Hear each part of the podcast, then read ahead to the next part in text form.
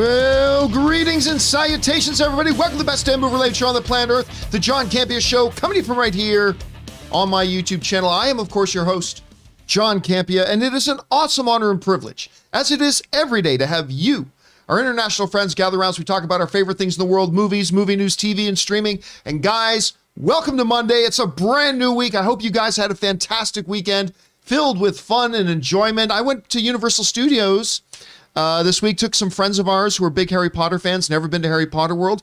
You know what I didn't know? They're opening Super Mario World. Oh yeah, doesn't it look great so far? I had no idea. Yeah. And it opens in like May. So I'm like, what? Are they gonna have like a Super Mario Kart race Oh, that feature? first thing Better. that popped into my mind. If I'm I like, can't throw a turtle shell at somebody, someone did something wrong. if I'm not dropping bananas every three steps, Exactly. I got so excited. It looks so cool. I'm very, very excited about that.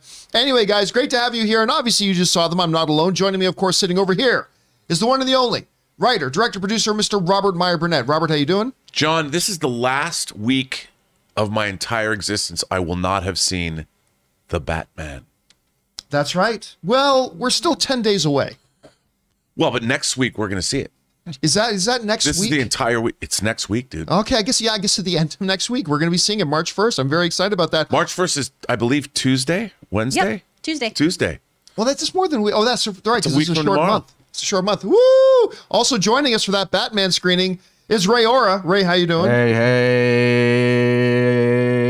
Looking clean shaven there. He's already catching up on his sleep. He's and and his marijuana intake. Sitting right beside him is Chris Carr. Chris, how are you doing? I'm good. Happy President's Day. I hope y'all are barbecuing. I forgot about that. That's I'm I'm not I'm not versed in the American holidays.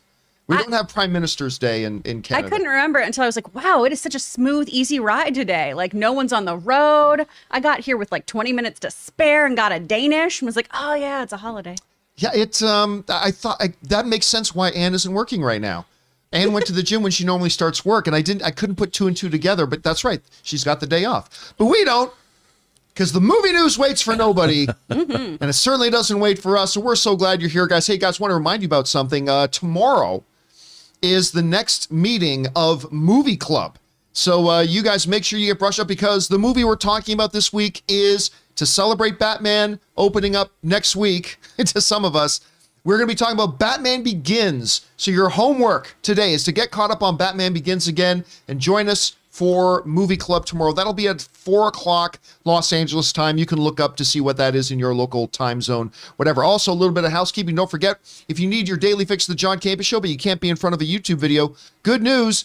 There's the audio only version that we simply call the John Campea Show podcast, and it is available on your favorite podcasting app of choice. Whatever your podcast app is, go search for the John Campea Show and subscribe to it today so it'll be there when you need it. Now, here's how today's show is going to go, guys. We're going to break it down into two parts. In the first half of the show, we're going to take some predetermined topics. In the second half of the show, we're going to take your live comments and questions. If you've got a live comment or question you'd like to send in on the show and you're watching live and only if you're watching live, you can use the super chat feature in the YouTube live chat and we'll get to those when we get to the end of the main topics. But be aware that we only take so many, so I'm going to be turning off the super chat feature probably in about in a few minutes here. So if you've got a comment or question about any of our topics, fire them in there. Also want to remind you guys that Rob and I also do another show called Mailbag because if you can't watch the show live and you watch a show, you know, the other 22 hours during the day and you've got a comment or question you'd like asked, good news, we do our show Mailbag 2 to 3 times a week. Here's how you send in a question for mailbag. Simply go down into the description of this video and you'll see a tip link. Click on that there or enter it in manually at www.streamelements.com slash movieblogtv slash tip. You'll be getting your comment or question read on mailbag if we deem your comment or question appropriate to be used on our show. And of course, you'll be supporting our channel at the same time. And all of us here involved with the John Campea Show, thank you so much for your support. Okay, guys, with that down, let's get things started with a couple of off the tops here, shall we? And we're going to start off with a couple of Thor 4 and toy stories. The first one, none of them including Buzz or Woody. The first one that we're talking about is involved with Christian Bale's Gorr. I almost said Christian Gale's Boar. Christian Bale's Gorr the God Butcher, which the movie fan community went absolutely nuts when we found out that Christian Bale was going to be in Thor 4 breaking his previous vow after Batman that he wasn't going to be in any more comic book movies. Well, when you got an Academy Award winning filmmaker like Taika Waititi at the helm, I guess that can change your mind. And change his mind, Christian Bale did, and he is coming in to play Gorr the God Butcher. And we have gotten our first look at what he's going to look like, sort of, because there's a Lego set coming out. And while this gives us no no degree of detail, it is nonetheless the first kind of peek we're getting at what he's going to look like. So it comes from a box set. Rob, do you want to remind everybody what the name of the box set is? Uh, uh, I forgot. what was it? The Goat Boat. The oh right the right. The Goat Boat. The Goat You're the one who told me. I, I was just reading it, but I, I I didn't remember. It didn't it didn't go into my memory when I was looking at. it. I will say, John, it looks like a really cool. I mean, it's a whole Viking boat. I mean, it is, and it's being pulled, title appropriate, by two giant goats. Two giant goats are pulling it. pulling and the goat, boat. boat. Now, in this goat boat, we have a look at a character that there's there he is, standing outside of the boat, holding Boba Fett's big Tusken Raider pike. there's our first look at Gorr. There he is. He looks like the mummy, and that's okay. But there he is. I think there's another image with him. I think it's pretty audacious that Taika Waititi decided to make all the characters in uh, Thor: Love and Thunder look like Lego people. That's exactly what he's going for. Let's see if we can get a better look at him here. Hold on a second. Uh, there he is again, down here in the corner. Gorr. Of course, we got Korg in there. This is a character in the middle. I got to say, I'm not quite sure who this is. It's, it's. I think it says Is that Valkyrie? no. It says. Oh wait, that is. It's King Valkyrie. That's ex- it. Look, I'm sorry. It looks like she's got a goatee. Come on, I'm not the only one that There's thinks nothing wrong with that, by the way. If she did, uh, that's what it made it confused me look, because I could recognize the word king and it looks like she's got a goatee. I thought, is Tony Stark in this? Okay, so yeah, so there's Valkyrie, Thor, Korg, Mighty Thor, and Gorr the God Butcher taking a look at him there. So I it's an interesting look. I think also here in the picture, I think there's something about yeah, he's hiding at the side of the boat. Asgard tours. Is how it says on the side of the boat. Asgard tours. I want to take a look at these goats though. My God, I love those. I'm all about the goats. I want the Hot Toys one six inch scale of the goats. That's Now what I'm going for. That's what I'm going for now. Anyway, you know, Rob, look, this is this is just a, a little thing here. What do you think about the look we're getting? You know, first of all, I just love that there's a Viking ship or goat boat in this movie. Hopefully, I would assume that there is, and it's being. I don't know where. Does that mean they're giving tours of where they're at in Norway? You know, where where Bro Thor played a lot of video games. Is that what they're touring? Uh, I'm looking forward to this, man. Uh, it, it, this movie's going to be bonkers, John. I mean, we're getting we're talking about the bonkersness of the multiverse of madness, but I think Thor: Love and Thunder is going to be equally bonkers in a different sort of a way. And knowing that we're getting a Viking boat already, I'm in. What do you think about the look of Gorr itself, though? Like, it's kind of, you know, he's kind of got that plainer look, which of course we have seen overtures of that in the comics. Yeah. But kind of wondering, I thought might they might go with something a little with more flair. But what do you think of it? Uh, you know, I want to see how how obviously he's portrayed and how he moves. Maybe he has energy pulsating within him. Like I I, I I'm gonna have to wait to see on camera, but it's an interesting choice. That sort of white marbly look.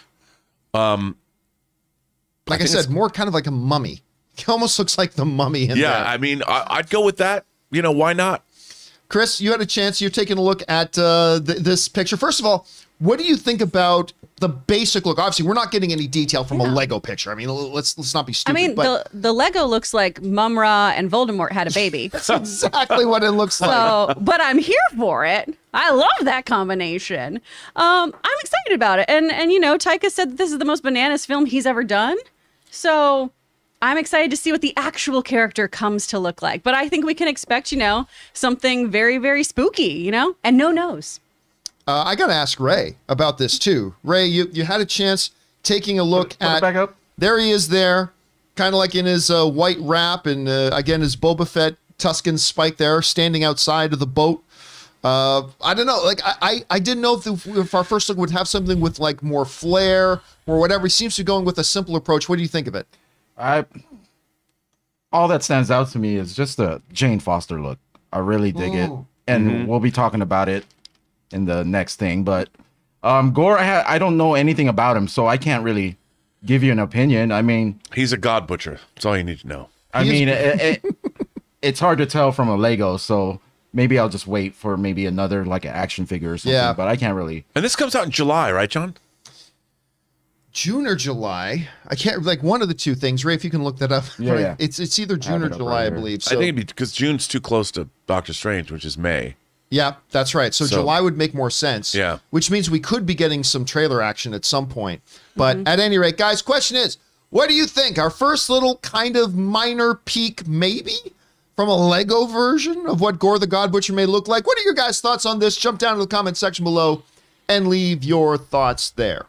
Okay, guys. With that down, let's go on to another off the top, and it's very similar to the first one in the fact that it talks about toys from Tor Thor. Tor Thor. Thor, Thor. I'm mixing my, my syllables up here. Thor 4, and that is this.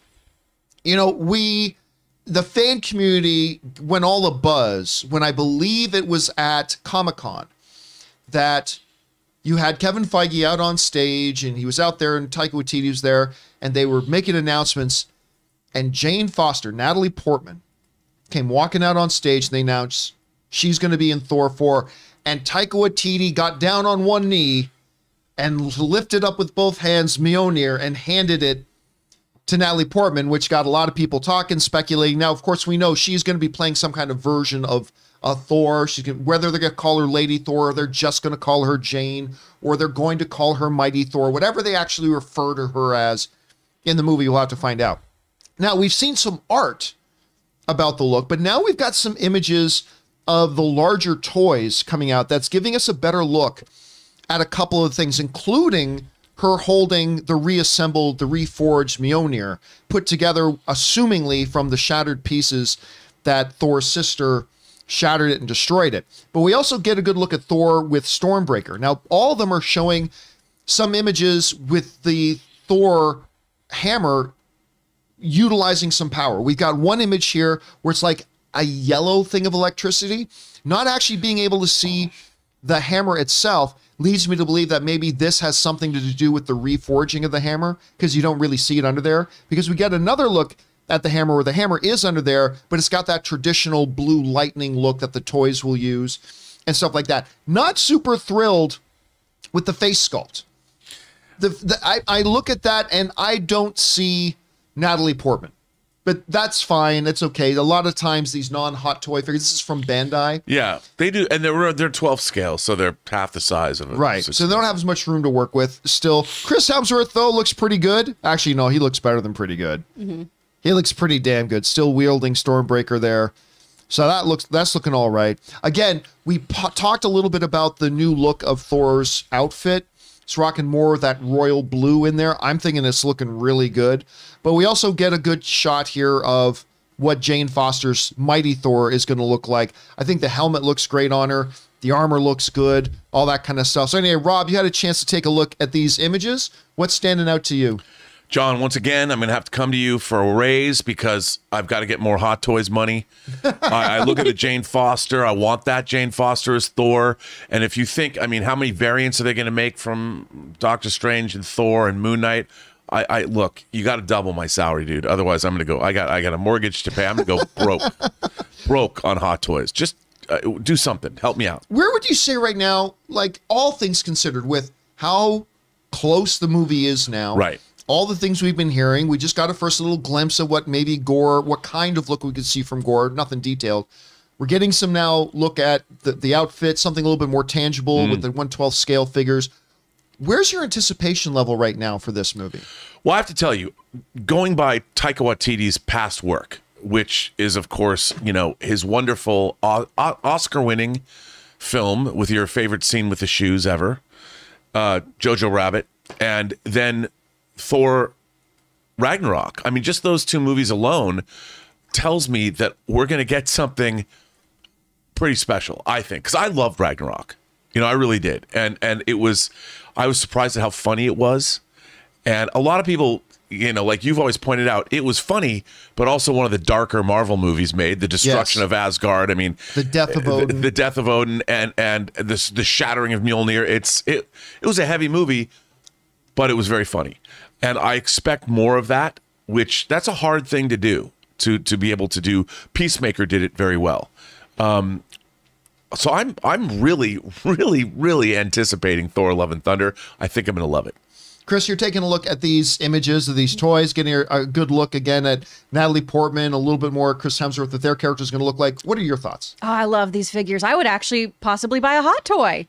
What? I might, I might pop my hot toy cherry. Well, this 'Cause is I- these aren't hot toys. No, oh, these are oh, Bandai. these are just regular guys. Those These are, are these are Bandai. 12 Oh. yeah. But Well, I like imagine them. imagine But Hot a Hot Toys Toys version of that those. then is yeah. gonna it will have a better face sculpt then. yes, it Oh, will. it'll have a much better face sculpt. Yeah. These are great. I like them a lot. And this comic book arc too is so good. The The Mighty Thor, The Goddess of Thunder by Jason Aaron is such a good story. So I'm just really hyped to see how they pull it off, especially with Taika directing. and that's the key thing for me here is is Taika directing, right? Like like I loved what he did with Thor Ragnarok. Loved, love, love, love, love that movie. It's what he pulled off in that movie is crazy. But then I see Jojo Rabbit. And you start to get a glimpse of what Taika is truly capable of as a storyteller and what he can do with characters and what he can really do with heavy subject matter because you know as heavy as the stuff in Thor Ragnarok was with the death of Odin the destruction of Asgard all that kind of stuff there's a disconnect because it's that's fantasy. In Jojo Rabbit he's dealing with something that was all too real. And he handled it with such grace that he made us laugh and he let us feel okay about laughing you know? And when you see a filmmaker that it can do that sort of a thing you just get more excited about when he returns to the fantastical in the comic book genre realm and i cannot wait i think these look great anyway guys the question is for you what do you think about these figures that we're seeing? Do you like the look? Do you not? Where's your anticipation level right now for Thor, Love and Thunder? Whatever your guys' thoughts are, jump down to the comment section below and leave your thoughts there. All right, guys. With that down, we've got one more off the top to do, and that is this. You know, one of my favorite filmmakers is actually Shane Black what this guy has been able to do and, and his creativity, his writing prowess. I'm just a big fan of the dude, particularly Kiss Kiss Bang Bang. Yes. I always got to be careful to say that right. Kiss Kiss. Because I've been caught on that before. But Kiss Kiss Bang Bang, absolutely one of my favorites. And a film that kind of was a big part in helping to rejuvenize Robert Downey Jr.'s career. Of course, fast forward a few years later, Shane Black and Robert Downey Jr. re-teamed up again to do Iron Man 3, a movie that I actually quite like. I do too. I, I don't put it in the top 15 or 20 MCU movies, but I quite like it. A, a lot of people complained because it was an Iron Man movie that didn't have a lot of Iron Man in it. And I get that. I, I can see that complaint, so I, I acknowledge that. But I still kind of liked it. Unfortunately, Shane Black then did that Predator movie. And I was so excited for that Predator movie. Dude. And I told everybody, you wait, this movie's going to be awesome with Shane Black doing it. Bless. Woo! That was bad. That was bad. Oh, it's too bad. But whatever. Everybody has He a had the bad- nice guys with Russell Crowe and Oh, Ryan God. Gosling. fun. Like, that was good. The poster Oh. child movie, whenever people complain, Hollywood doesn't do anything original anymore. It's like, shut the fuck up. He made Nice Guys and you just didn't go see it. Mm-hmm. So just you be quiet. Anyway, because Nice Guys was incredible. Russell Crowe, pardon me, my favorite actor, Ryan Gosling, good Canadian kid. It was wonderful, that movie. Well, apparently now we're about to see Robert Downey Jr. and Shane Black team up again for a new movie based on a novel series for Amazon Studios. This comes to us from the folks over at Screen Rant who write the following. Robert Downey Jr. is set to reunite with former Iron Man 3 director Shane Black for a new streaming movie. The film is an adaptation of the highly popular crime fiction novels known as the Parker series, written by Donald E. Westlake. The series consists of a total of 24 books which were released between 1962 and 2008. In addition to Marvel Studios' Iron Man saga, Black and Downey also previously collaborated on the 2005 black comedy crime thriller Kiss Kiss Bang Bang, uh, which starred Downey in the lead role. Now, Empire has revealed that Black has written a script for the new film, which is set to be headlined by Downey. The MCU actor will play the main character of the Westlake crime fiction novels, who is simply known as Parker. The project is being developed by Amazon Studios and will reportedly make its debut on Amazon Prime Video. This new film adaptation is produced by Downey, his wife Susan Downey, and Joel Silver. Silver also collaborated with Black on several of his previous films, such as The Nice Guys and the Lethal Weapon franchise. That again comes to us from Screen Rant. And listen, I'll tell you what, I love this for a couple of reasons. Number one, it's a new Shane Black project. So I'm excited right there and then and there. Number two, I'm excited to see Shane Black and Robert Downey Jr. working together again. But number three is this it's fair to say that Robert Downey Jr. has struggled in recent years with anything outside of him playing Tony Stark. He did The Judge, which I actually thought was a pretty good movie. Mm-hmm. Uh, got an Academy Award nomination for his co-star from The Godfather, Robert Duvall. Robert Duvall, thank you. Got a, I believe Robert Duvall got an Academy Award nomination for that, well deserved. But the fact of the matter is, the movie flopped, and it, it flopped pretty badly. Then came the triumphant Doctor Dolittle. Wow. I my favorite memory of Doctor Dolittle was I watched it with Erin Cummings. Me and Aaron went to go watch it, and we didn't say a word to each other through the movie. Credits rolled, lights in the theater came up, and she just turned to me and said, "Well, that was spectacularly awesome, awful, spectacularly awful." And it's true. And I just I'm just like, right? I mean, how you could have that collection of talented people and make something so bad is beyond me. And of course, it, it tanked and bombed, and nobody wanted to go see it. So in recent years, he has struggled with getting. The reason I'm excited about this, this sounds like exactly the kind of character he should be playing right now. This sounds exactly like the type of project that Robert Downey Jr. could sink, sink his teeth into. Something like an unto a Sherlock Holmes, which, by the way, I also really do like him as Sherlock Holmes Yeah. quite a bit. So this is kind of like them. Get him in there as a crime crime solver, a sleuth, or whatever. This could be exactly the kind of role for him that could reestablish his post MCU career. Not that he won't be back in the MCU because we all know he will at some point, somehow, some way. But anyway, I think this is terrific news. Rob, you hear about Robert Downey Jr. taking on the Parker series, whatever it's, it's called there. What do you uh, think about it? I'm in. I think it's a perfect role for him. And you know, the nice guys. I love that movie. I loved. I love Val Kilmer played the character. I think his name was Gay Perry. Gay In the- and Kiss Kiss Bang Bang. Gay yeah. Perry and Kiss. He. I love their chemistry. I thought that casting was terrific. Uh, the Parker novels. I mean, I think hopefully we're going to get a renaissance of a, these long-running book detective book series, like we have Reacher already on Amazon, and then we're we're going to get the Parker. I, I'm sure it'll be a series, not just a one-off. Probably. Uh, I'm I'm there for it, man. I think he's perfect casting. Bring it on. Chris, you hear about this. We've got Shane Black, Robert Downey Jr., a long running book series. Good move for them, bad move for them. How do you see it? Oh, excellent move for them. I love Shane Black. I think his films are required viewing at Christmas time. I love Kiss Kiss Bang Bang. I have a really big soft spot for Iron Man 3 because when I first moved to LA, I got to go to a talk back with Shane Black and Oh, wow. it was just amazing. My friend Miju got me in there. Thank you, Miju. Um, and it was my first like LA thing I got to do and it made me feel really cool with such a great writer and director. I think this is a great move for Robert Downey Jr. He's excellent at playing these sleuths. He works so well with Shane. I think this is a no-brainer. And to have all those books, I think you're right, Rob. It's going to be an ongoing film series because if we've got great IP to work with and we execute it well, this could be just, you know, a cash cow. And it's going back to to what Shane Parker does. Shane Parker, Sean Parker, Shane Parker, Shane Black does best. Long Kiss Goodnight, Last Boy Scout, all scripts that he wrote. Famously, he broke through with Lethal Weapon. Mm-hmm. I think, and and Kiss Kiss Bang Bang was the same kind of movie, like with Nice Guys as well. Some kind of sleuthing, capering, you know, some kind of bad guys out there doing horrible things, and a main character who thwarts their plans. I mean, Shane Black, this is his wheelhouse. This is where he lives. I can't wait. I remember a a quick Shane Black story. A couple years ago, uh, prior to Comic Con, this company threw a big pre Comic Con party in LA. It was down at the W, and uh, Schnepp and I went down to it.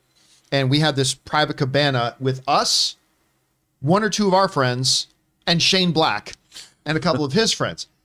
That dude is hilarious. Oh, he is. He's absolutely hilarious. And he's like, we, we start talking, and there's like a lot of like beautiful people there and whatever. And something along the lines, he goes, Yeah, man, like my life's changed, and you know, we making the films I used to make, and blah, blah, blah. And it's like, and something came along, somebody told a joke about pickup lines. He goes, Want to see my pickup line? We're like, What? And he goes, Hey, I got Robert Downey Jr. on my speed dial. he said that's like, the dude was just funny and hilarious, and I love the guy. And you're right. The fact that this is a however many 20 something books, that's not a coincidence. They're doing this in the hopes that it becomes franchise. And uh, if they can make it work, maybe it will. Question is for you guys. What do you think about this? We got Shane Black and Robert Downey Jr. combining forces again. I think this is a terrific sounding thing. How do you guys feel about it? Jump on down to the comment section below and let us know your thoughts. Guys, we want to take just a minute and thank the sponsor of this video, Masterclass. Masterclass is offering classes on a wide variety of topics, like all taught by world class masters at the absolute tops of their field. Each class is broken down out into individual video lessons, usually like around 10 minutes or so long, and members can explore at their own pace. And each class is supported by downloadable materials, lessons, recipes, or more that you can all find at masterclass.com. For example, are you into streaming? Well, you can take the Building Your Streaming class taught by Ninja so you can sharpen up on your streaming skills. Or if you're interested in independent filmmaking, take independent filmmaking from Academy Award winner Spike Lee. You want to get classes on how to direct? How about from Ron Howard? The very first one I personally looked up and got into was Business Leadership by the great Big Papa Iger, Bob Iger himself. And I was absolutely enthralled with it. I love every single minute of this stuff. If any of those apply to you, you need to try Masterclass. So I highly recommend that you check it out. Get unlimited access to every Masterclass. And as a John Campea Show viewer, you get 15% off an annual membership. Go to masterclass.com slash Campea. Once again, to get 15% off your annual membership, go to masterclass.com slash Campea. And a big thank you to the folks over at Masterclass for sponsoring the John Campea Show. I'm not kidding, guys. Like the Bob Iger thing was amazing. I'm not gonna lie. I, I, I like to think I can't really cook all that well, but I like to pretend that I can. A couple of the Gordon Ramsay ones Dude, were really great. they're so good. Natalie Portman's acting one you were telling me. Oh my is- gosh, the Natalie Portman one is fun to watch. Learn how to debone a whole chicken with Gordon Ramsay. Really? Like, it's great. I've always wondered So how they do that. Oh, dude, seriously, that, like some of the stuff on there is amazing. amazing. You guys definitely check out Masterclass. Use the promo code Campea for 15% off. And uh, yeah, just go use that. And thank you again to Masterclass. All right, guys. With that down, let's move on to our main topics here today, shall we? And how do we select our main topics here on the John Campea Show? It's really rather simple. You see, you guys come up with them. Whenever you come across a big topic, issue, or story that you guys feel we need to cover as a main topic here on the show, just go anytime 24-7 over to www.thejohncampiashow.com slash contact. Once you guys get there, you're going to see a form. Fill it out with your topic or question. It's absolutely free. Hit submit, and then maybe, just maybe, you might see your submission featured as a main topic here on the John Campea Show. With that down, Chris, what is our first main topic today? First one is from Steve Calderon. Hi, John and crew. It's a great weekend for Tom Holland. When isn't it? he now has two movies in the top Dating three. Zendaya. Winning. He now has two movies in the top three box office with Uncharted at number one and Spider Man No Way Home at number three. Uncharted opened much higher than what Sony was projecting. The movie also crossed 100 million globally. What are your thoughts on this weekend's box office? All right, thanks a lot for saying that in. And uh, yeah, Uncharted. So we did a story last week about the fact that Sony was projecting uh, somewhere around $30 million for the four day weekend. Uh, whatever the number would be for the proper weekend, a little bit less than that, but they're projecting $30 million. And we said on this show, that's not enough. that is, there'll be more than enough to be number one at the box office, but that is not enough for your opening weekend when you're a movie called Uncharted and your budget was 120 million dollars. And we said, well, you know what? If they could, if they can exceed expectations and come in around 50, then they may be in business. If they can come in around 50. Well, guess what? They did. As we've got Uncharted doing much better at the box office than we thought that they were going to do, and much better than they thought they were going to do. This comes us from the folks at Coming Soon write the following. After plenty of anticipation, Sony's big screen adaptation of the popular Naughty Dog video game Uncharted finally hit theaters and exceeded expectations. Early estimates. Just because you boners didn't like it. Early estimates saw Tom Holland, the, the Tom Holland Mark Wahlberg action adventure, opening somewhere in the mid $30 million range. But despite a slew of negative reviews from the critics, like Ray Ora, uh, audiences, are unlike Ray Ora, say, audiences welcome the flick with open arms. The tune of 44 million over the three day weekend and 51 million over the four day holiday weekend per deadline. Comparatively, Sonic the Hedgehog earned 58 million in 2020. Pokemon Detective Pikachu earned 54 million in 2019, and Lara Croft Tomb Raider collected 47 million in 2001. Each of those films went on to gross over 100 million dollars, which, aside from Pokemon, was enough to grant a sequel. And again, that comes to us from the good folks over at Coming Soon. This, I mean, this is a huge over the expectation level. Like when you're considering that they were thinking four day weekend, maybe 30, and this thing comes in at 51, a proper opening weekend of $44 million. This is great. It should be pointed out as well that that's not the only way Uncharted exceeded expectations. Because while I didn't like the film, I, I thought it had some things going for it, and I gave a big pros and cons list. I thought Tom Holland was very good. I thought the set pieces were great. I thought the action was well choreographed. Overall, I didn't like the film. Uh, Rob liked it a little bit less than me. Chris liked it exactly as much as Chris thought she was going to like it. and and Ray looked at us all like we were crazy and stunned when we walked. I still I'll never forget the look on Ray's face. We all came out of theater, and Rob and I were talking to each other and we both said, "Yeah, that wasn't very good." And Ray was like, "What? like, what are you talking about?" Anyway, but guess what? A lot of the critics didn't like it either, but about four out of every ten did right? So it's not like none of the critics liked it. Like four out of every 10 did. Well, here's the, another way it kind of overexceeded expectations. It may have gotten a 39% on the critic rating, but with over 1,000 verified ratings from people that Rotten Tomatoes verifies actually bought tickets and went to go see the movie, nine out of every 10 liked it. That's right, baby. we, we are the real people right here. That's fair, right? It's very fair. So it, it has scored a 90% audience rating. And I think this speaks volumes that uh, the people, when they went to go see it, they enjoyed it. They had a good time with it. And I certainly think, while I, I am not one of the people that like it overall, I'm not. I, I, I dislike it. I was disappointed with it. But there certainly are things in there to enjoy.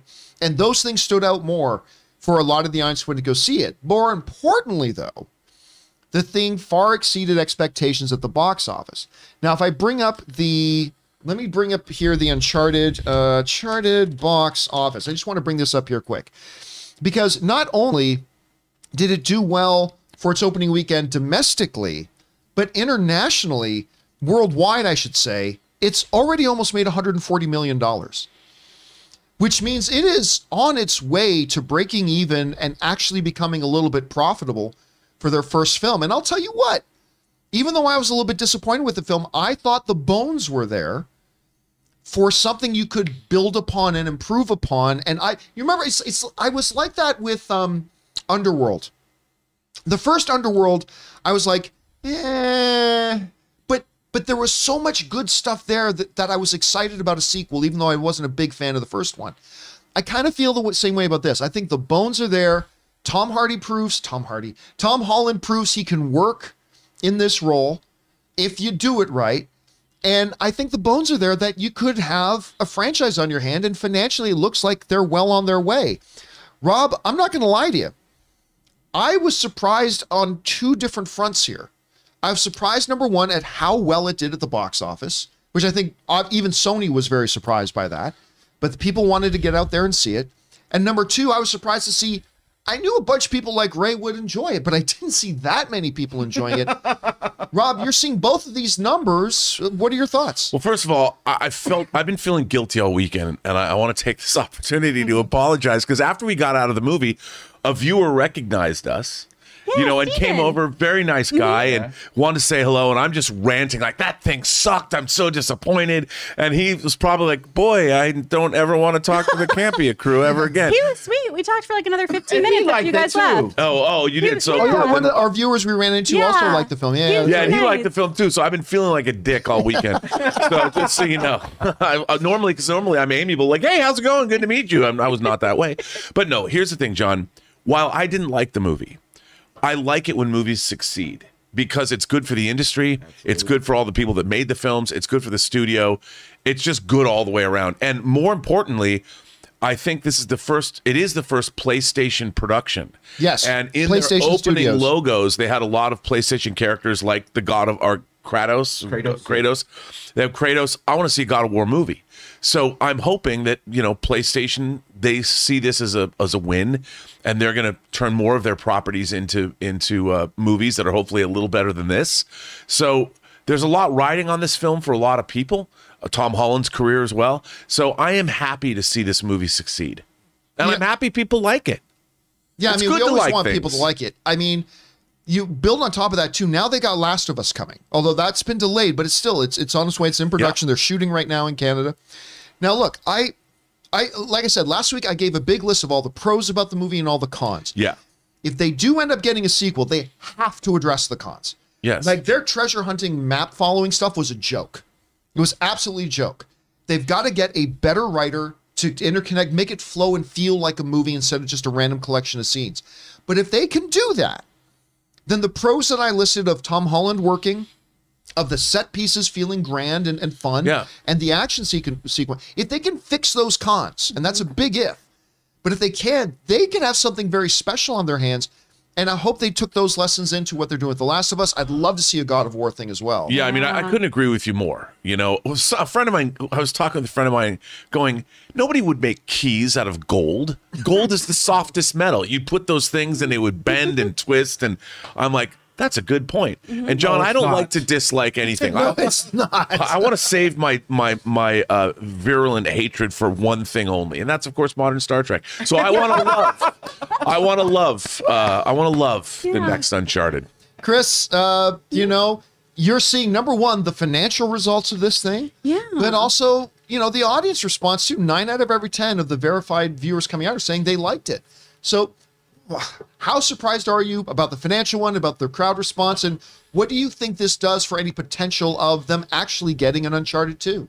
I think they're absolutely going to do an Uncharted 2. I mean, that cutscene was them very, very proudly going, there's going to be another one. Setting it up. Yeah. And and I like I said before, I do think the second one promises more of what I expected. And I've gone into this y'all very very clear that, you know, I do have a, a chip on my shoulder about this. I wanted Nathan Fillion. I've played the games. I had this perspective. And I've tried really hard to kind of break myself away from that and view the movie for what it was. Um, and that was great about talking to our viewer Steven because he wasn't a big gamer and he went, "Yeah, it's just kind of okay."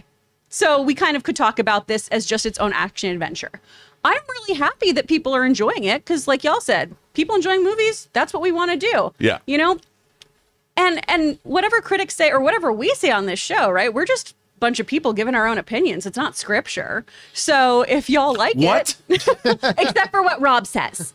Everything Rob says, though. About That's- Star Trek. about The Book of Rob.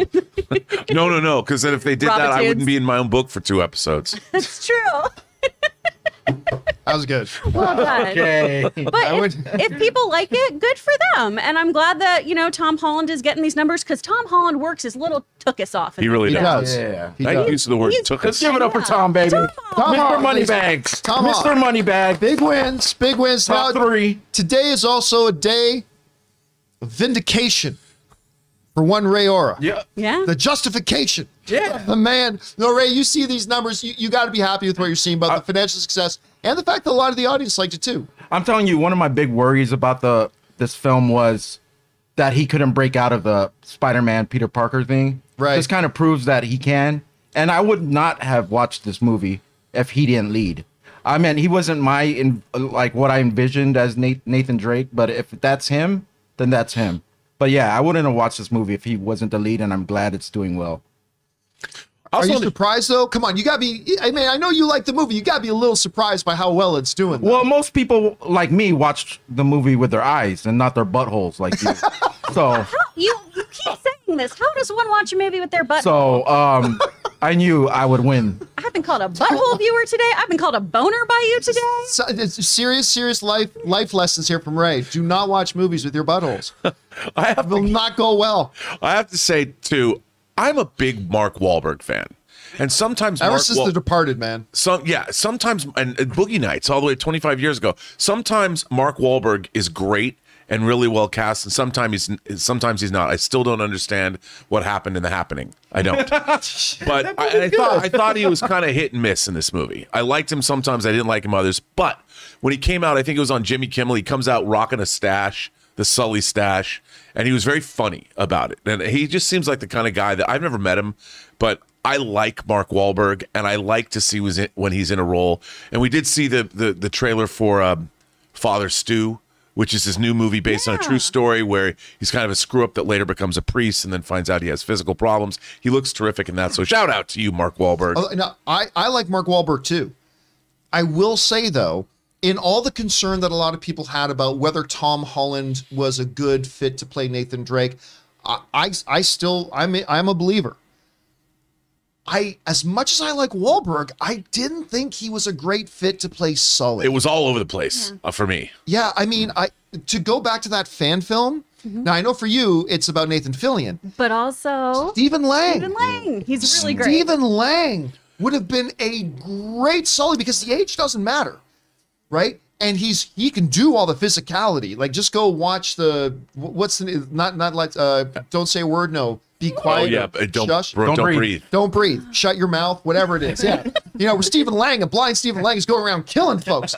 I mean, I think he probably would have made a better Sully, and I like Mark Wahlberg, but let's see how that evolves in the next one. Anyway, guys, the question is for you. We're seeing Uncharted having a lot more success than anybody thought, both at the box office and with the audience. How do you guys feel about that? Are you surprised? Did you have a chance to see the movie? What do you think? Whatever your thoughts are, jump down to the comment section below and leave your thoughts there. Okay, guys, with that down, let's move on to main topic number two. Chris, what is our second main topic today? This is from Adam Douglas. Hey, crew. Have you se- seen the set photos of Daniel Radcliffe as Weird Al Yankovic from the upcoming biopic written by Weird Al himself? What do you think of the look, and what is your level of anticipation for the movie? Thanks, and bring on the filthy. All right, thanks a lot for sending that in. And yeah, look, I'm not gonna lie. I'm a big Weird Al fan, man. Hell yeah. I'm a big Weird Al fan. I've told the story before, but just to catch you up, I am not intimidated, made nervous by any celebrities. I'll walk right up to them. I mean, Harrison Ford was a little bit of an intimidating one. I mean, that, that that's just the dude I've been watching my whole life, and he's a hero and all that kind of stuff. But still, went right up, put up my hand, shook his hand. Mr. Ford, good to meet you. And, and I've got to interview him a few times. Great. I've walked right up to just about everybody there's one person that I could never bring myself to walk up to because I am so nervous, and that's Weird Al. And I have been beside Weird Al in at least six or seven occasions where I've been at a party with them or at an event with them, literally coming out of a, a premiere once, going up the escalators to an after party. He was literally standing on the step in front of me with Anne jabbing me in the ribs, saying, "Introduce yourself, say hi." I'm like, "No, no, I can't. He's he's terribly busy. He's he's very. I don't want to bother him at the party. it's very. I, I can't explain why." He's terrible. I was at a party with Margot Robbie. I went straight up to Margot Robbie and started talking to her.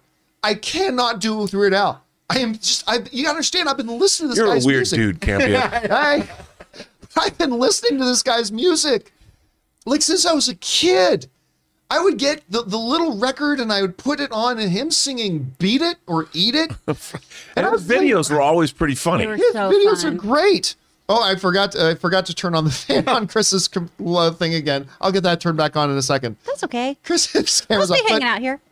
but I mean, I I idolize this guy, and I have never been able to bring myself up. Anyway, got very excited when Anne's world and my worlds seemed to overlap because Anne's a huge Potterhead, and the announcement came out that Daniel Radcliffe was going to play Weird Al Yankovic in the Weird Al Yankovic story, and I thought that was a little bit crazy. Well, now we are going to get our first look at Daniel Radcliffe as Weird Al as the images have started to come out here, and let's let's bring these up. There he is. I love it. it's it's a mix between Weird Al, a 1980s, early 90s porn actor from Pamela and Tommy, uh, whatever. But he's got the right shoes on. The hair looks great. The mustache looks great. There's a close, there's a tighter shot here of his face dressed up as it. And I don't care when anybody says, other than the Batman, this should be everybody's most anticipated film of the year. this should be everybody's number one most anticipated film of the year. And Rob, you're gonna have to tell me if there is a hot toy of Weird Al because I don't know if there is. There is. I'm getting that hot toy. Uh, there isn't yet, and as people know, I am building a six scale ultimate band. And so far in my six scale band, I have John Lennon, I have Jimi Hendrix, I have Freddie Mercury, and I have Elvis. And I have David Bowie coming, and I have um, Prince coming, and I have Bob Marley coming. right. But obviously, the one thing you're missing, I'm missing, of course, I need a front man. you need Weird Al. I need a vocalist. So Weird Al, somebody make a six scale Weird Al. I'll buy it, and I'll buy two because I have to give one to John. yeah, I've got to have one. I definitely have to have one. But what era of Weird Al would you want? Which from one of his like? Uh, would you like? Would you like to go so Phantom Menace Weird Al? Bye bye. Long, long time ago, in a galaxy far away, I- Naboo was under an attack. And I thought me and Qui-Gon Jinn could talk the Federation in to maybe cutting them a little slack. Weird Al is great. Dude, I'm getting chills that you just era, busted no. that out. That was amazing. Bringing up the. Trade Federation. Give it to us, Ray. Give, us, give us a little trade federation, buddy. no, no, no. Come on. No, no, no, no. Monday. So here's Monday. the thing. I, I, like the funniest thing about this is, is that Weird Al is like six one, six two, and Daniel Radcliffe is not a man of large stature. He's a, he's a shorter guy, which is cool. So it's weird that But it's it's good. very weird that they went in this direction. I I love what I'm seeing and hearing. Rob, you had a chance to see the images. What do you think about the images, and where are you on this whole idea about this Weird Al project? Well, first of all, the very idea of Daniel Radcliffe playing Weird Al is in itself a Weird Al thing to do. So, of course, why wouldn't you do that? I mean, wh- what are you going to do? Get Howard Stern to play him? No. I I think it's really good that they're doing this. Daniel Radcliffe, he's another guy. He just like Robert Pattinson. They identify him with Harry Potter. Did you see Swiss Army Man? Where oh he my based gosh. so good. I mean, so fun. for him to do that, and he's been in things like Horns, which is an adaptation of the Joe King. He was Guns Akimbo. uh, yeah, Guns, Guns Akimbo. Akimbo. I mean, he's developing a really incredible body of work post Harry Potter. I'm there for it. I think whoever's making those choices for him, or if he's making them on his own, he's doing a great job because wildly divergent things he's done, and he has great range. Mm-hmm. And I, I just, I hope they recreate a lot of the videos that he's too. in in, in this because I, I, I, I'm there for it, John. And like you said, hey, after Elvis, this might be my next highest anticipated movie next year. it's right or up this there. year. Chris, now that your uh, you, your camera's back I'm on here, here. um, you you had a chance to see the pictures.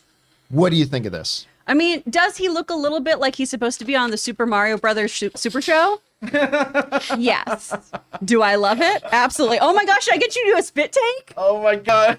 Rob's almost choking. Yes. No, I almost, I almost did a spit take. Uh, yes. Oh man, I'm gonna get you. Almost. Um, but I mean, bouncing off of what Rob said too, his body of work has been very, very diversified since Harry Potter. He's doing that Elijah Wood route, right? Of let me play things that you don't expect me to do. Let me take the Yeah. most bonkers thing I can do. He was in Equus on Broadway after Harry Potter. Yeah. So he is the weird choice for this Weird Al movie. It makes sense to me. By the way, he's he's coming up in that upcoming Channing Tatum, Sandra Bullock comedy. Yes. that is looking. He's playing the villain in it. That Oh, looks okay. That better looks and better so fun. every time I see it. But he has kind of been taking the Robert Pattinson strategy. Robert Pattinson, Twilight Boy, and that's all. Everybody, all everybody saw this dude as is, is Harry Potter. So what has he done?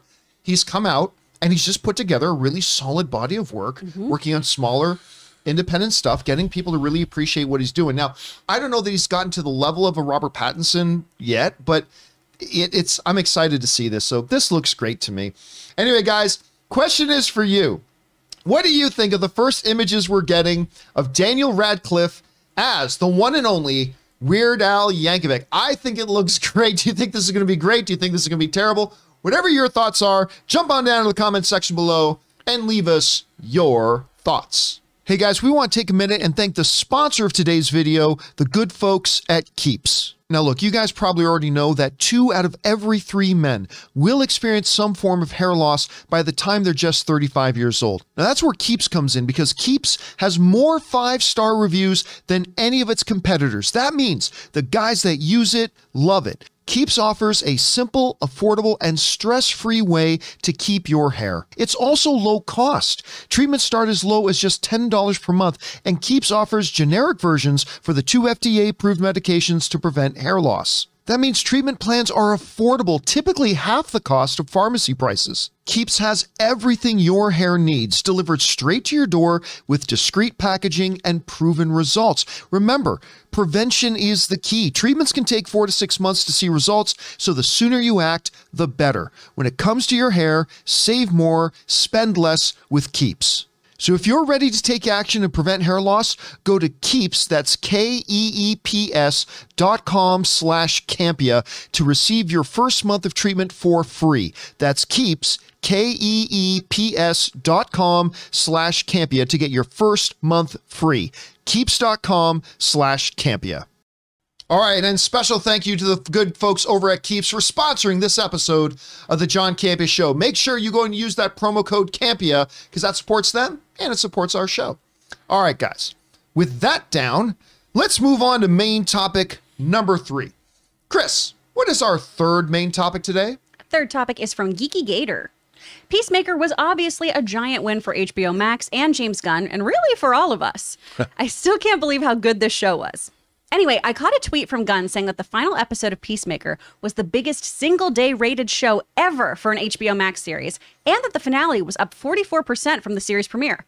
Does this prove once and for all the weekly strategy works best? All right, thanks a lot for saying that in Geeky Gator. All right, we have been talking a lot around here about Peacemaker, and for good reason. This show, considering its relative low budget, which half of the budget was spent on the cow and the final cameos.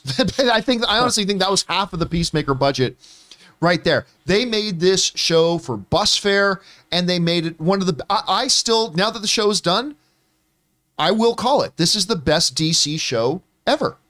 And I include Smallville in that and I really like Smallville. I include Doom Patrol in that and I love Doom Patrol. I include a lot of the the CW shows and I like a lot of the CW shows very very much. I think Peacemaker is the single best thing they've ever done on television, and I absolutely loved it. And we know it's been a success because the audience has kept writing in talking about how good, how much they've liked it, how good the show has been. James Gunn has killed it. And I'll tell you what else. Warner Brothers proved that when Disney decided to part ways with James Gunn, and there was a bidding war going on with every other studio vying for James Gunn's services, Warner Brothers proved that their gamble worked. Now, with Suicide Squad, the movie was great, but it did not do well at the box office. So maybe they were questioning their decision at the time. They ain't questioning it anymore. This show is a bona fide hit for these guys. As a matter of fact, the biggest they've ever had. And on top of that, the growth from its premiere to its finale was amazing. This comes to us from the folks over at Screen Rant who write the following.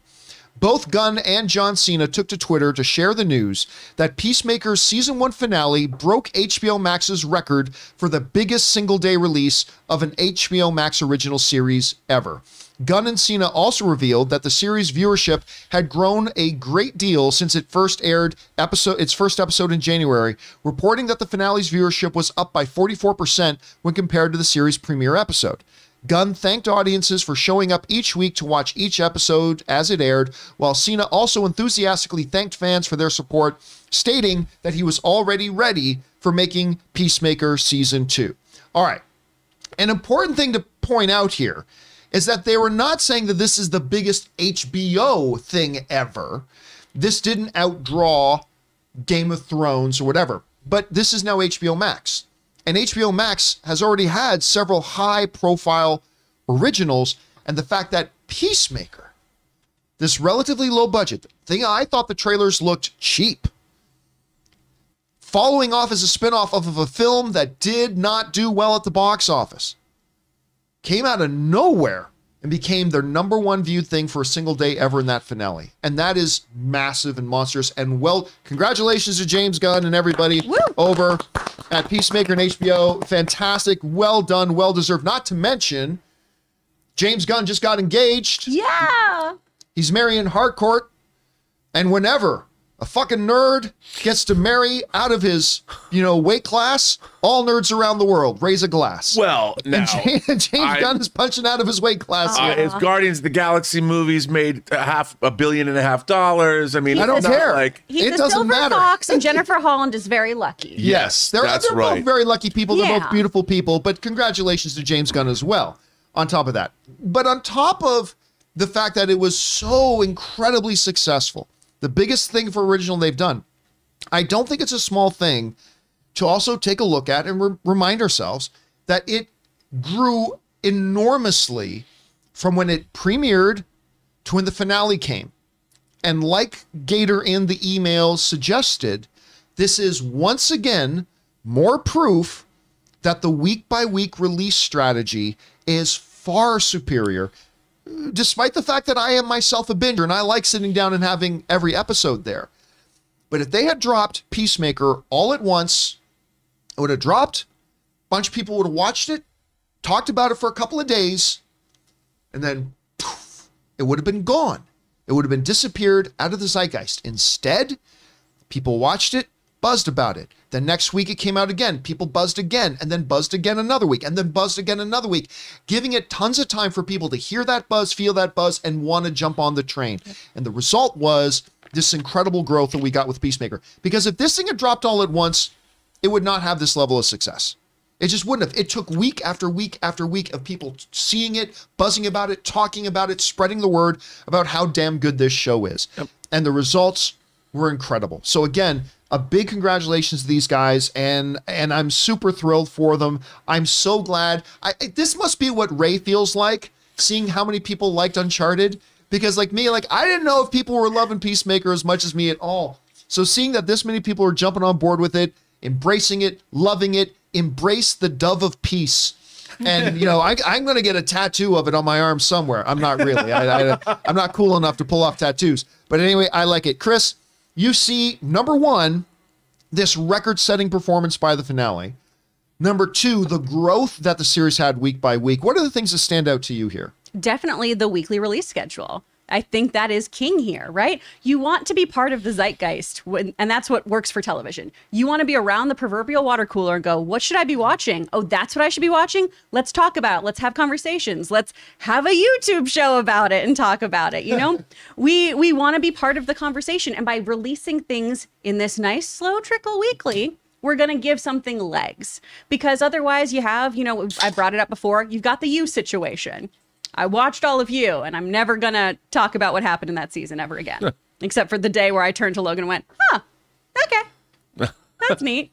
Certain shows, certainly, I want to watch in a binge format. I keep waiting on Servant, which is- which is released week by week, but I want to binge that all at once, so I can only feel uncomfortable for a day. But things like Peacemaker, I think they did a really, really smart thing by giving us this slow burn, allowing word of mouth to really carry this show and get everyone involved. My friends who aren't comic book fans and my friends who didn't like Suicide Squad love this show. Yeah. They're all in. Rob, uh, you're seeing the kind of results that Peacemaker had. I, I listen. As much as I know, people have been writing in and talking about and buzzing about Peacemaker on this show. I was not seeing these record numbers coming in. I, I didn't think it would do that.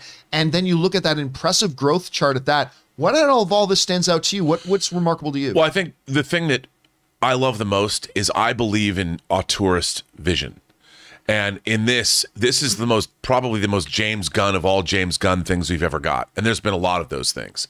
Whether we talked about Slither and Super on the show, Tromeo and Juliet, the Dawn of the Dead remake that he wrote, Scooby Doo, uh, and then of course Suicide Squad. But this, this seemed to be uncut James Gunn. And the fact that it worked and it found an audience means that the studios are going to look for more auteurist visions. And indeed, we'll get more from James Gunn, which is always great. But I think this is the kind of entertainment people like. They like to feel that there is an author behind these things and you're getting a vision that only they can bring to you. And I think that's increasingly rare in Hollywood today. Not only that, but this show has given me an easy Halloween costume. If I forget to get a Halloween costume, all I need is a plastic butterfly and a trickle of blood. I put the butterfly in my mouth, trickle of blood, and I am a witty Halloween costume guy right away. it just felt like uh, launching with a couple of episodes, whether it's two or three episodes at once, seems to be a very winning formula because you're giving the audience a big sample size to get them started off with. Because they i think these tv the streamers understand that you've got to get the audience hooked with their first experience with the show. And maybe that takes more than one episode. So drop two drop three and then go week to week get them on. So that seems to have been a strategy that worked with them very well too. I've also heard some people saying that like you know well book of boba fett should have dropped all at once. Well you're wrong. No, it shouldn't have. And the numbers proved it because the Book of Boba Fett ended up getting more viewers in its finale than the finale of Mandalorian did, mm-hmm. season one or season two. Now that's and that would not have happened had they dropped it all at once. Now, would I have preferred as an individual viewer to sit down and watch that show all at once? Yes, I probably would have liked that as a viewer. But from a business point of view and what was best for the show, clearly that worked for it very, very well. And it's it's a strategy that worked for them. So again, I, I think this is incredible stuff. Congratulations to them on this. The numbers prove it all out, and uh, it's absolutely fantastic. So congratulations. Questions for you guys. What do you think? About this whole thing about what Peacemaker was able to do. Number one, the fact that it broke all these HBO Max records. Number two, the fact that it had such growth from episode one all the way down to episode, the final episode that they aired, 44% growth. How do you feel about it? Jump down into the comment section below and let us know your thoughts. All right, guys. With that down, let's move on to main topic number four. Chris, what is our fourth main topic today? This is from Vince. Hey, John, I know you said that you didn't think Deadpool showing up in Doctor Strange would make a lot of sense or fit the tone they're going for. But what about Wolverine? There's a new report that Doctor Strange 2 will introduce a new Wolverine in it. Could you see this being more accurate than the Deadpool rumors? Thanks. All right. Thanks a lot for sending that in, man. And uh, yeah, there's a new report going around.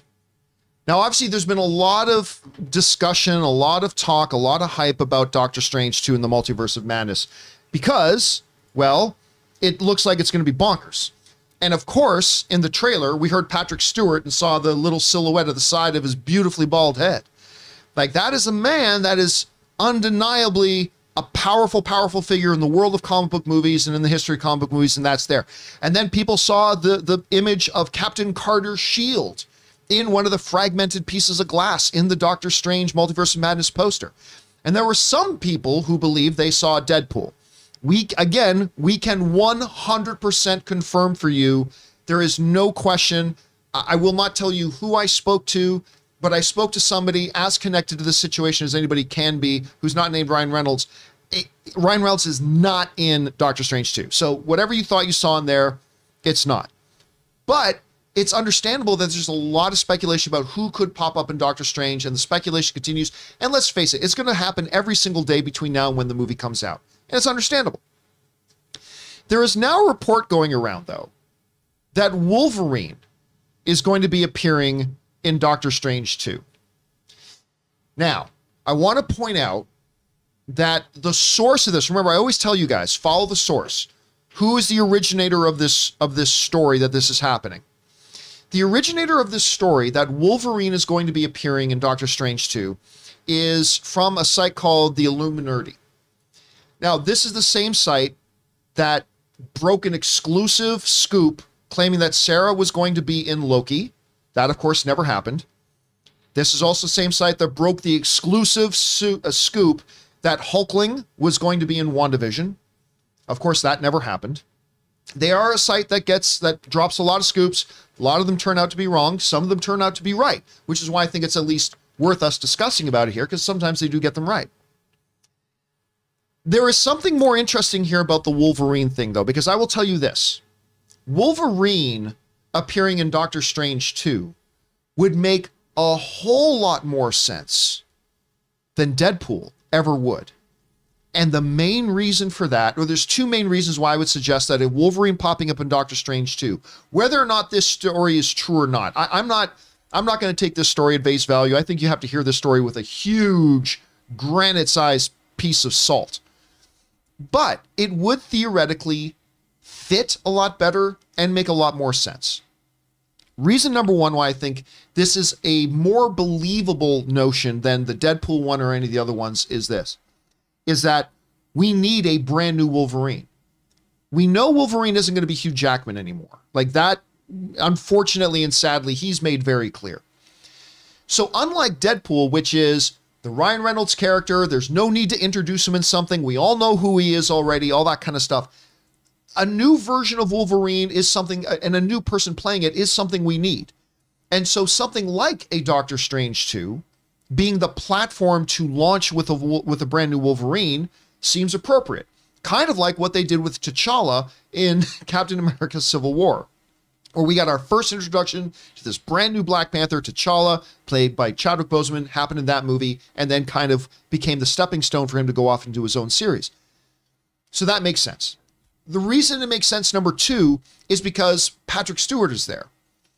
Now, I, I get it. Well, you know, Deadpool's a mutant, Professor. Yeah, yeah, but in pop culture and in comics and in all of our understanding, we far more associate a Wolverine with a Professor Charles Xavier than we do a Deadpool with a Professor Charles Xavier. So that in and of itself makes the idea of a Wolverine popping up in Doctor Strange 2 far more feasible to me and far more makes far more common sense to me than a Deadpool ever does. So number 1, we need a brand new Wolverine. This would be an appropriate place to launch him, like they did with T'Challa. Number two, Wolverine is far more closely associated with the Professor Charles Xavier, who we know is going to be there, than, say, Deadpool ever was, or a lot of other characters could be. So that's that.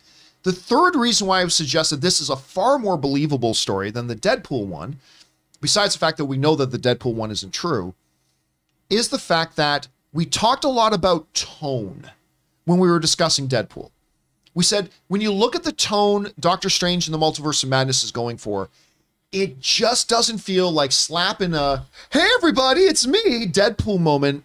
It seems like that would kind of break the flow of what the movie's trying to do. Granted, it is Sam Raimi and he can do some wacky things, but it still felt out of tone. A Wolverine, though,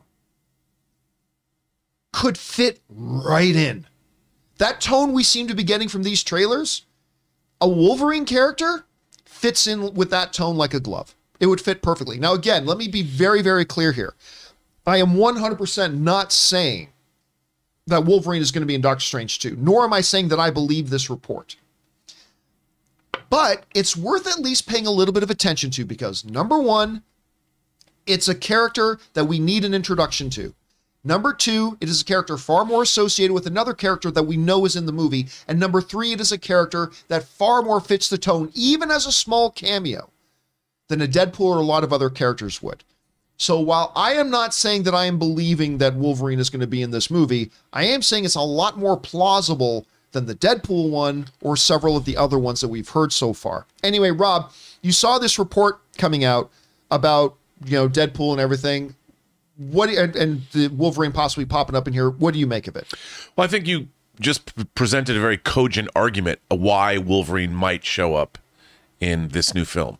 And also, look, if our theory and many fan theories about we are now witnessing a post No More Mutants timeline that we've been watching the whole time for the MCU, having someone beyond Xavier being able to explain what happened, like Wolverine either could be a refugee of this or or kind of like how the two of them were together in Logan.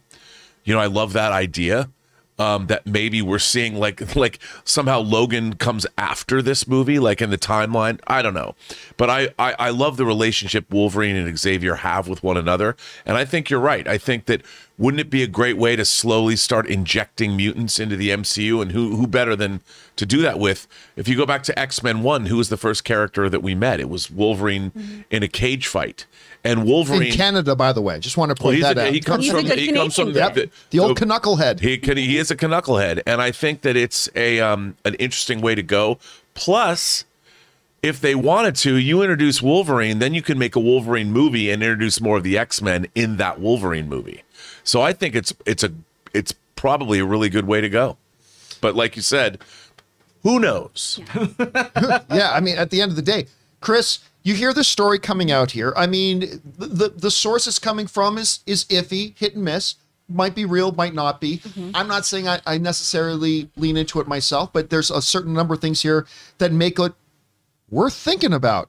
You hear this story. Number one, how well do you think a Wolverine would or would not fit into a movie like this? And then ultimately, at the end of the day, do you believe the story or do you not, and why? I mean, I'm pretty iffy on whether or not this is a real lead, you know? Um, but that said, I do think Wolverine would fit well into this kind of story. Is it what I want, even based off of all the wonderful things you guys are saying? Maybe not. Just because, and and I know the comics are different from the movies, but House of M, it's so wonderfully executed that Logan finally gets what he wants, his memories. And that's why he's so aware of everything that's happening, you know? And I really, I really want to see House of M play out fully. And I don't know if we're going to have that. But you just said what would be really cool in terms of a characterization of Wolverine. Yeah. If the Wolverine we met in this movie is, Is that very post house. self-aware. Yeah. Yeah. But- Which and you would be know- Now I'm getting neat. chills already. Now, you, Right? you- and you know what that's very, very similar to? Go back to my favorite comic book story of all time, Mm-hmm. X Men Apocalypse.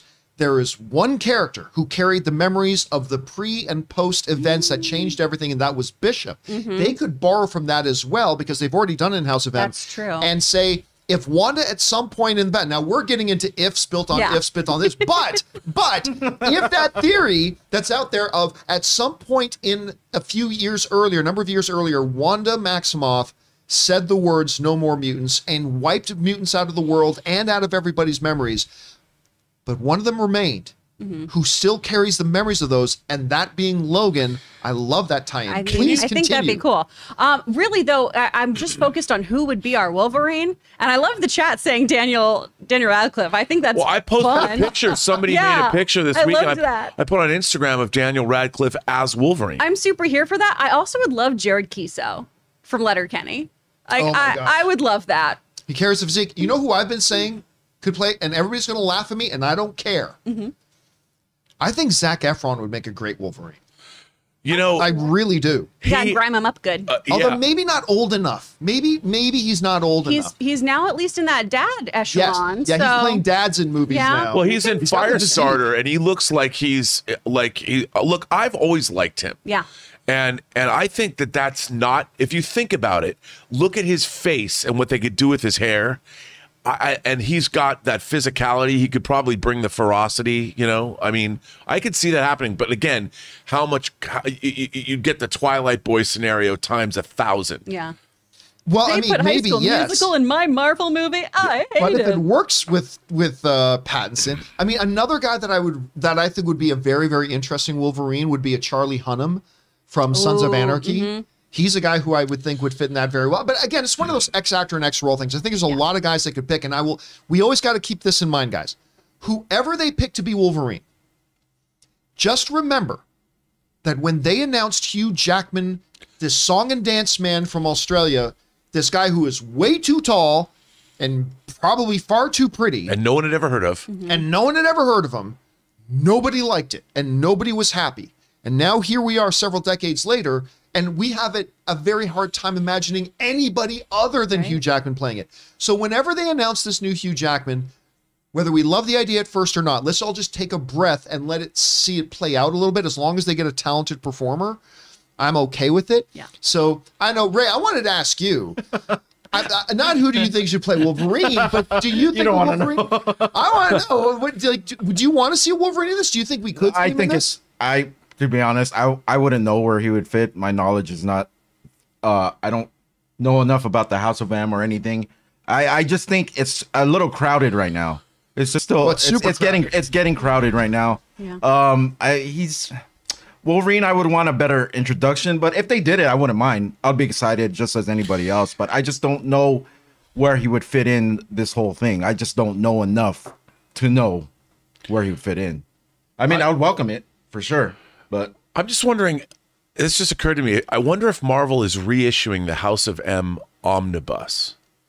They always tie in their releases of like be smart omnibuses. I never thought about that. I'm going to go look into that, John. It it would be a good one. to Check. And again, this would follow Mar- Marvel's pattern of they never do any of the comic book stories verbatim, but they always borrow. They borrow Yeah. themes and whatever and kind of tie them in and how close they might do that with House of M. Because remember, Elizabeth Olsen once said when she was talking about WandaVision, and, and I might not be remembering this exactly right, but I remember her talking about where do we see Wanda going? And she mentioned House of M, but she never specifically said that was for WandaVision. Mm. I mean, as far as I remember, just you know, in hindsight, I don't remember her saying specifically this is just about WandaVision, but like, could she have been referring to something that would come further down the road? Yeah, and what if they pitched that to her when they first cast her? And they said, you know, because because I don't think people people do not give, even though he's the most successful producer in Hollywood history. Kevin Feige's a big Star Trek fan. Yes. And I said over the weekend, I said Endgame was all good things. This, maybe I said it on this show. What they're doing, what we believe in, that what they're doing, is one of the great episodes of Next Generation. It's called Yesterday's Enterprise, where history changed, and the the Federation was at war with the Klingons, and the Federation was losing, and it, it changed twenty years of history. It's one of the greatest episodes of Next Generation ever. That's what they're doing except we're already inside yesterday's enterprise and nobody remembers the way it was. There's no Guinan who says, you know, and having uh, having Wolverine remembering. I think we're going to see it. The more the it The points. impact, the impact of this movie is going to be greater than we any of us probably. I think you're right because I said on the I said on the show last week. I said, look, I think there there are two movies coming, one in DC, one in Marvel, that I think are really going to set the stage for where both of these cinematic universes are going. One is Flashpoint for DC. That's going to completely clear up and kind of show us what direction that whole movie franchise is going. But I think Doctor Strange 2 is going to be that movie for the MCU. It's really going to set the stage for what's coming up next. They're like the road to WrestleManias. Right. here. That's exactly the two movies where you exactly see you see the blueprint of where they're going. Yep. I, I still, though, I mean, I said this when we weren't on camera. I don't trust or love anyone when it comes to who's not in this movie. Right. I don't believe anyone about anything. Scarlett Johansson could be like, obviously, I'm not in it. My character's dead. And I'd be like, no, you're showing up. Anyway, um, guys, question for you is what do you think about this report going around that Wolverine is going to pop up in it? I, I mean, there's maybe some possibilities to believe it, maybe not. But I think as an idea, it's far more coherent than the idea of a Deadpool popping up in there. What would you think about a Wolverine popping up in a Doctor Strange, the Multiverse of Madness? Do you like it? Do you not? Does it make sense to you? Does it not? Whatever you guys are thinking, jump down into the comment section below and let us know your thoughts. All right, guys. With that down, we're now going to move on and start taking your live comments and questions. But before we do, we want to hear from one more of the sponsors of today's episode of the John Campea Show, the good folks at Liquid IV. We want to take a minute and thank the sponsors of this video, Liquid IV. Now, listen, just one stick of liquid IV added to 16 ounces of water will hydrate you faster and more efficiently than just water alone. It contains five essential vitamins like B3, B5, B6, B12, and of course vitamin C with three times the electrolytes as traditional sports drinks. And what makes liquid IV so effective is the science of cellular transport technology or CTT. You see, it's designed to enhance rapid absorption of water and other key ingredients into your bloodstream faster and more efficiently. It tastes great and it's a great thing to take when you feel run down, you need your daily hydration boost, or even a little bit of hangover recovery. You know, Ann and I get up pretty early in the morning to go to the gym because we can't go to the gym at any other time during the day. And for the last couple of weeks, I have been drinking one full glass of water with liquid IV. And all I can tell you is you can feel the difference during the workout. So go and grab liquid IV in bulk nationwide at Costco, or you can get 25% off when you go to liquidiv.com and use the code CAMPEA at checkout. That's 25% off anything you order when you use the promo code CAMPEA, that's C A M P E A, at liquidiv.com. Experience better hydration today when you go to liquidiv.com and remember, use the promo code at checkout, CAMPEA. And once again, thank you to the good folks at Liquid IV for sponsoring this episode of the John Campea Show. Okay, guys, with all that down, let's now move over and start taking your live comments and questions you guys were firing in since the beginning of the show. So let's jump on over there. Chris, what do we got? Nate Bulwer kicking things off with a 9.99 super chat just to support us. Thank you, Thanks, Nate. Mods of Jada. At least have Tom, Toby, and Andrew present Oscar. I mean, look, I still think it would have been a great idea to have them host the Oscars. I Uh, look, I, I'm not going to lie, guys. I'm still befuddled about about their choices. Yeah. Who they chose. There were so many other great names they could have got. Uh, even if they wanted to have, because they've never had three female hosts for the Oscars. If that was a mandate for themselves to do, there are a lot of great people they could have got. I I am just still kind of confused by their choices. All right, what's next? Casey Mack. Both Uncharted and Dog did even did above expectations this weekend. Good for them. Yeah, Dog did better than they expected as well. It, it made well into the double digits. Good for them. Good for that. I mean, listen, good for the box office overall. That we have Uncharted exceeding expectations, Dog exceeding expectations. I mean, this bodes very well for the Batman. Yes, it into does. Because everything's back. about how does it connect to the Batman. All right, what's next? Raymond Verrata. Jonathan Ke Huy Quan took up acting again after watching Crazy Rich Asians. He's now Michelle Yeoh's husband in Everything Everywhere All at Once. I hope he can play Short Round again in Indiana Jones. It was last week that you guys pointed out to me that the Michelle Yeoh's husband in Everything Everywhere All at Once trailer, which is bonkers good, by the way. It was you guys who pointed out to me that that was short round. I had no idea, and all of a sudden I got real excited about that. Like this, I mean, like that movie looks great. it by looks the way. amazing. It looks really good. Oh. And Michelle Yeoh looks nuts, and it's just like Talk I mean, about I'll a watch anything with her. multiverse. right. Yeah, Oh. like this is a multiverse movie, so Yeah. we'll, we'll see how they're going to go with it. All right, what's next? Milo. Cap didn't become Thor when lifting Mjol- Mjolnir. My theory is that Thor is actively sharing his power with Jane, which changes her look.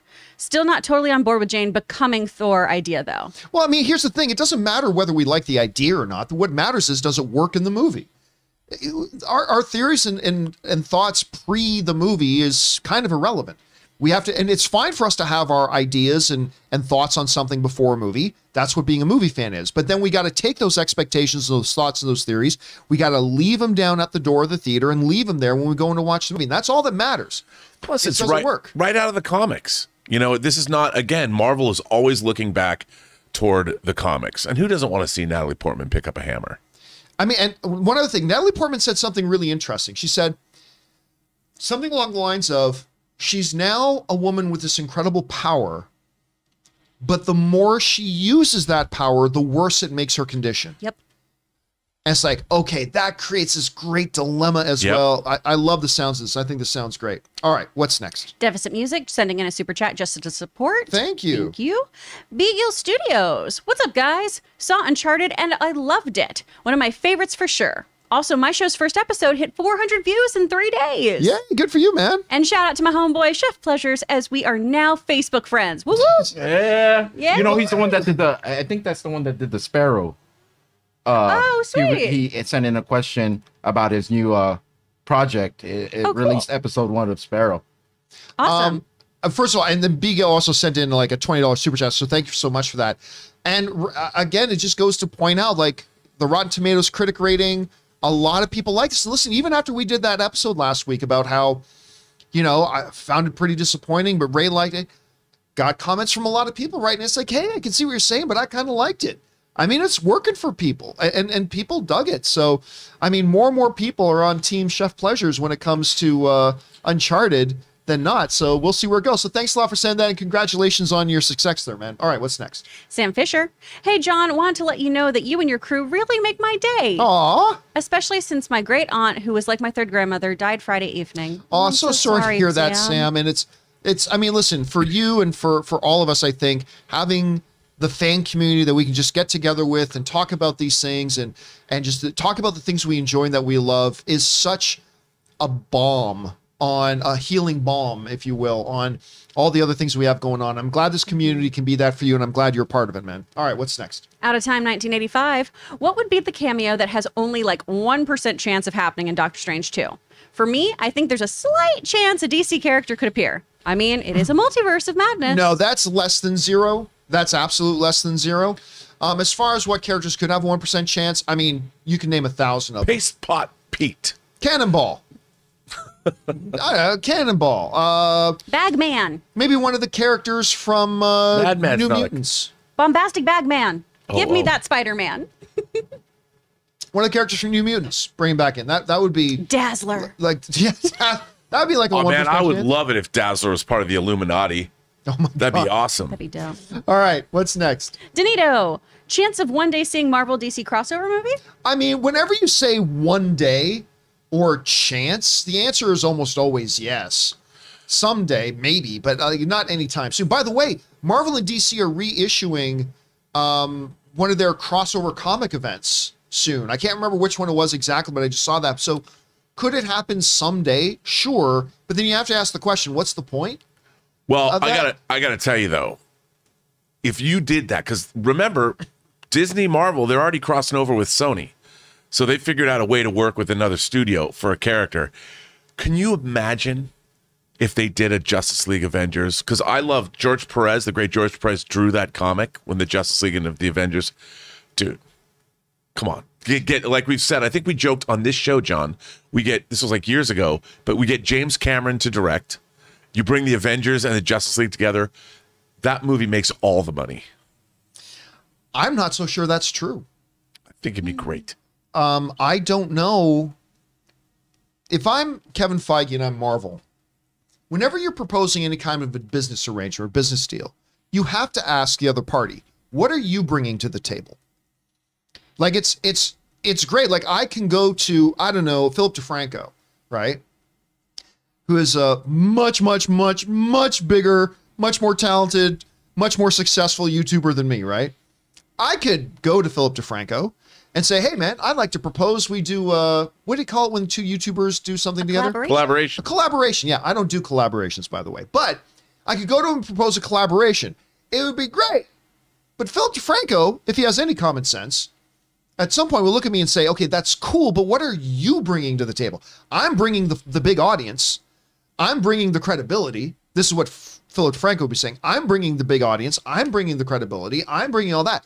What are you bringing to the table other than just benefiting from what I'm Oh, bringing the John, you know what you're bringing. But You're bringing the filthy. I'm bringing the filthy you're all bringing day. the filthy. Come on Philip? now.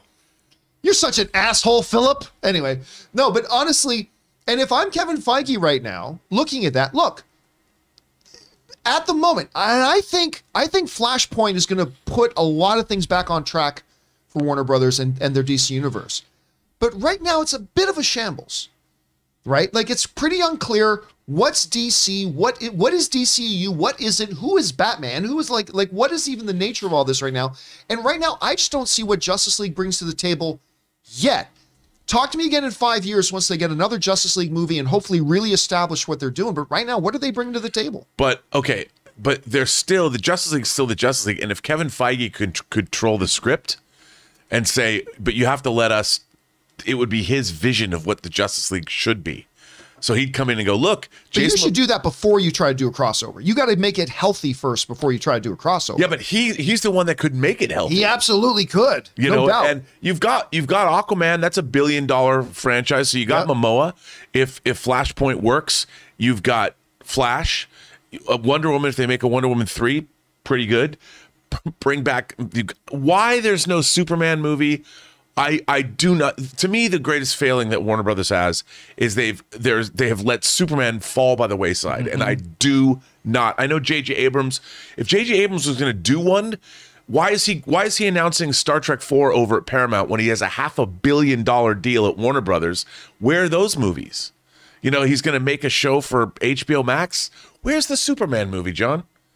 I know it's kind of off topic for what we're discussing right now, What's in development? but how uh, uh, it's it boggles my mind that they're Yeah, but here, but but is it all that mind-boggling? They made a magnificent Superman movie.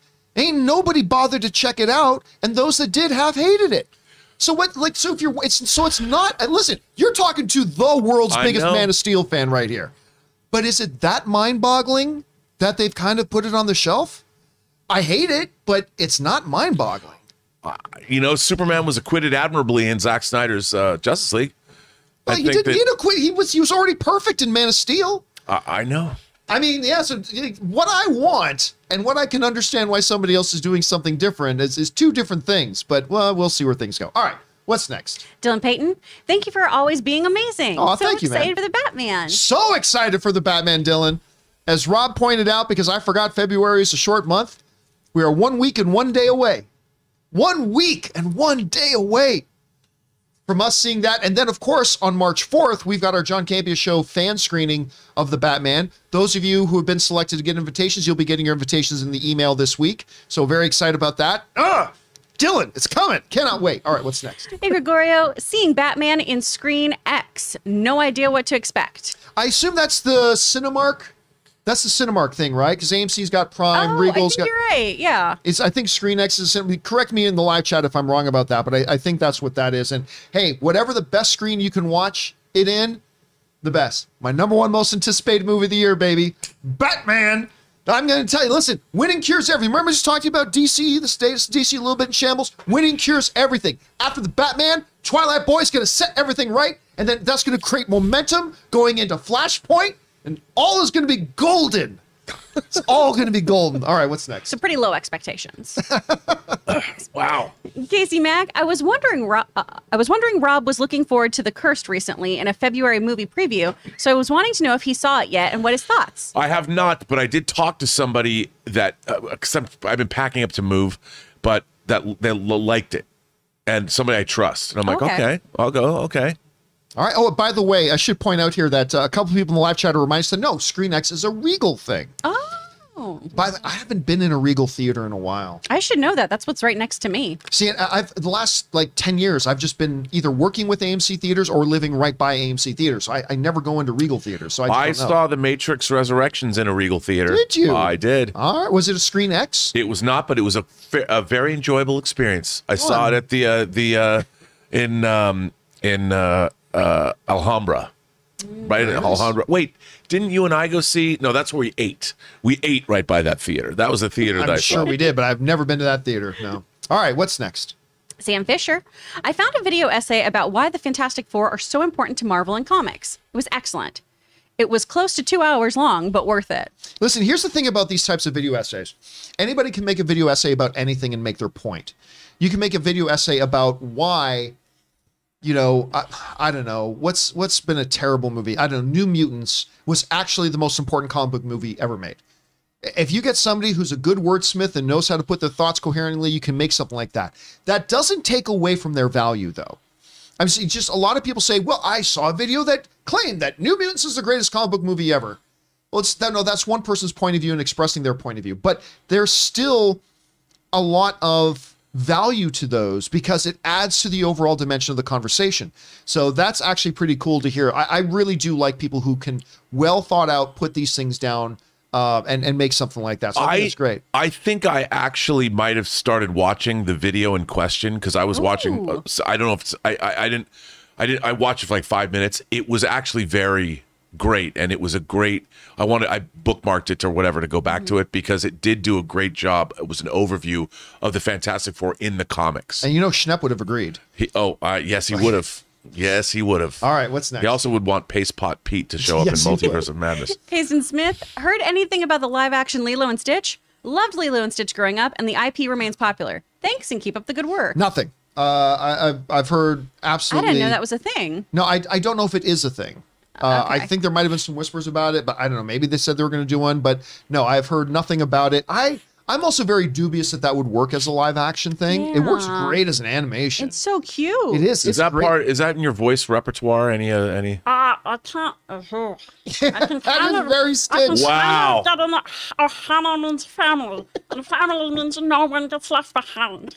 So I can Okay, kind of get I- it. I- it is so crazy to watch you do that because it doesn't look like it's actually coming out of your mouth. It looks like I'm watching. It is insane. and it's cool. It's you just, I got peanut butter on the roof of my mouth. Someone much more talented than me is over here. It's also just cool dubbing. seeing how That's your whole body goes into when you're doing these voices. I can see like Oh, the way your body moves when you're doing that voice is different than the way your body moves when you're doing another voice. I think that's so cool. Anyway, okay, what's next? Uh, Jeremiah Miller. Hello, everyone. I saw Uncharted. Having never played the game, I thought it was really good. My theater was packed. How did it do at the box office? Well, um, yeah, I guess the theater was packed because it did pretty good. yeah, people Um, thought. people went out go out to see it. Our theater was not packed. We saw it uh, opening the, the preview night. But we did go in the in the afternoon. Yeah, we went to the earliest early showing when a lot of people would probably still be at work. But apparently there were a number of theaters that were probably packed because it did much much better than expected. Glad you had a good time, man, and I'm glad you enjoyed it. All right, what's next? Blake 62. You guys seen 1883 yet? Boy, that's a heavy show. It is a heavy show. I, I mean, it's a it is a spin-off prequel of Yellowstone. It's a Yellowstone origin story that takes place in shock and surprise. Spoiler: 1883. It is a very different show from Yellowstone, But it's really good. but it's really good. Tim McGraw, Faith Hill, uh, uh, Sam Elliott. I mean, oh, Sam Elliott, the ageless Sam Elliott, who hasn't, show? He's hasn't looked at- aged in 40 years. He's looked like that since The Mask.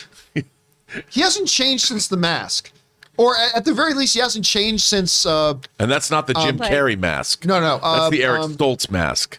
uh, I was going to say Roundhouse, Roadhouse. Roadhouse. He hasn't changed since Roadhouse. That dude's uh, the, the way the show opens with him over the body of his dead. I don't know if it was his daughter or his granddaughter or whatever, but him over the body of his dead child, and then burning his house down. I'm like, oh, that show's so good. Okay, anyway, what's next? Cody Hunt. When I saw the trailer, I assumed the flying ships was a supernatural element. I'm glad that wasn't the case in the movie. I really enjoyed the movie. Well, but in More the trailer, though, Cody, if you pay attention, you do see the helicopters with the straps over them and stuff like that. But I remember when I saw that trailers, I'm like, if I wasn't already in, I'm in. I loved that. I did too. love that, and I actually thought the set piece in the movie itself worked very well. I thought it, it was exciting. Thought it looked great. I thought it played out well. So yeah, glad it wasn't a supernatural thing. All right, what's next? Sam Fisher. I'm going to see Godfather in Dolby Cinema for its 50th anniversary. Nice. I've seen bits and pieces of it, but this will be my first time all the way through. Oh my Nice. God! So you haven't even seen the whole movie all the way through. This is gonna be my first time seeing it on the big screen. I've never seen it in the theater on the big screen. I'm very stoked about it. I hope you have a great time, Sam. You get to watch The Godfather for the first time. That is awesome. All right, what's next? Chris Barcinas. I hope put in a Mario Kart track. Oh, over at Universal. Oh, I really hope they do. it looks do. like they are. I think so. I mean, I don't know. I'm just saying it looks like they are. But I'm telling you what, as somebody who no longer goes to Disneyland, um, I love Universal Studios Hollywood. It's it's just a fun place to hang out. The price is extremely reasonable Right? compared The to uh, food's delicious. the food is great. I'll say we went on the Jurassic World water ride yesterday. So much fun. We did this. The studio tour is great. I do the studio tour every time we go. I love the studio tour. It's just a great thing, and I and I cannot wait to see this Mario. When are they going to put actual alcohol in the butterbeer, though, man? Come on. Oh, Hey, you can do that yourself. There's a bar there. There's a bar. It- Go ask there for in- Mira. She's yeah. the best bartender. Wow. Okay. Yeah, and She's wonderful. And and our friends Matt and Jay Lynn, we went there, and Ann and we got a table like right close to the bar. And Ann said, "So should we go over and get something and spike the butterbeer?" But so you could if you wanted to. All right, what's next? Sam Fisher. Apparently, the band Wig Wam was dropped by their manager like three days before Peacemaker episode one. So someone, I don't know who, lost out on a crap ton of money. Yeah, somebody wrote that in on a mailbag. Oh, wow. Once remind us that the band that does "If You Really Want It, If You Really Want to Taste It," their their representation dropped them like days before the show. By the way, do you know that there's an actual music video for that song from 2010? it makes sense that there is, but I did It's not know It's pretty that. good. I mean, it's Excellent. it's like height of 80s, but it's it's a real music video of the band playing that song, and it was dropped in 2010. Now listen, I am always been so focused on the dance that I very rarely ever paid attention to the lyrics. When you read the lyrics, that's a deep song. I know. The mirror lies, the whole world's wrong but you. I mean, it's actually kind of a sarcasm, a, a- a sarcasm kind of song. Mm-hmm. And then the, that ends with that last line, like you're a dick because you throw the dog the invisible bone.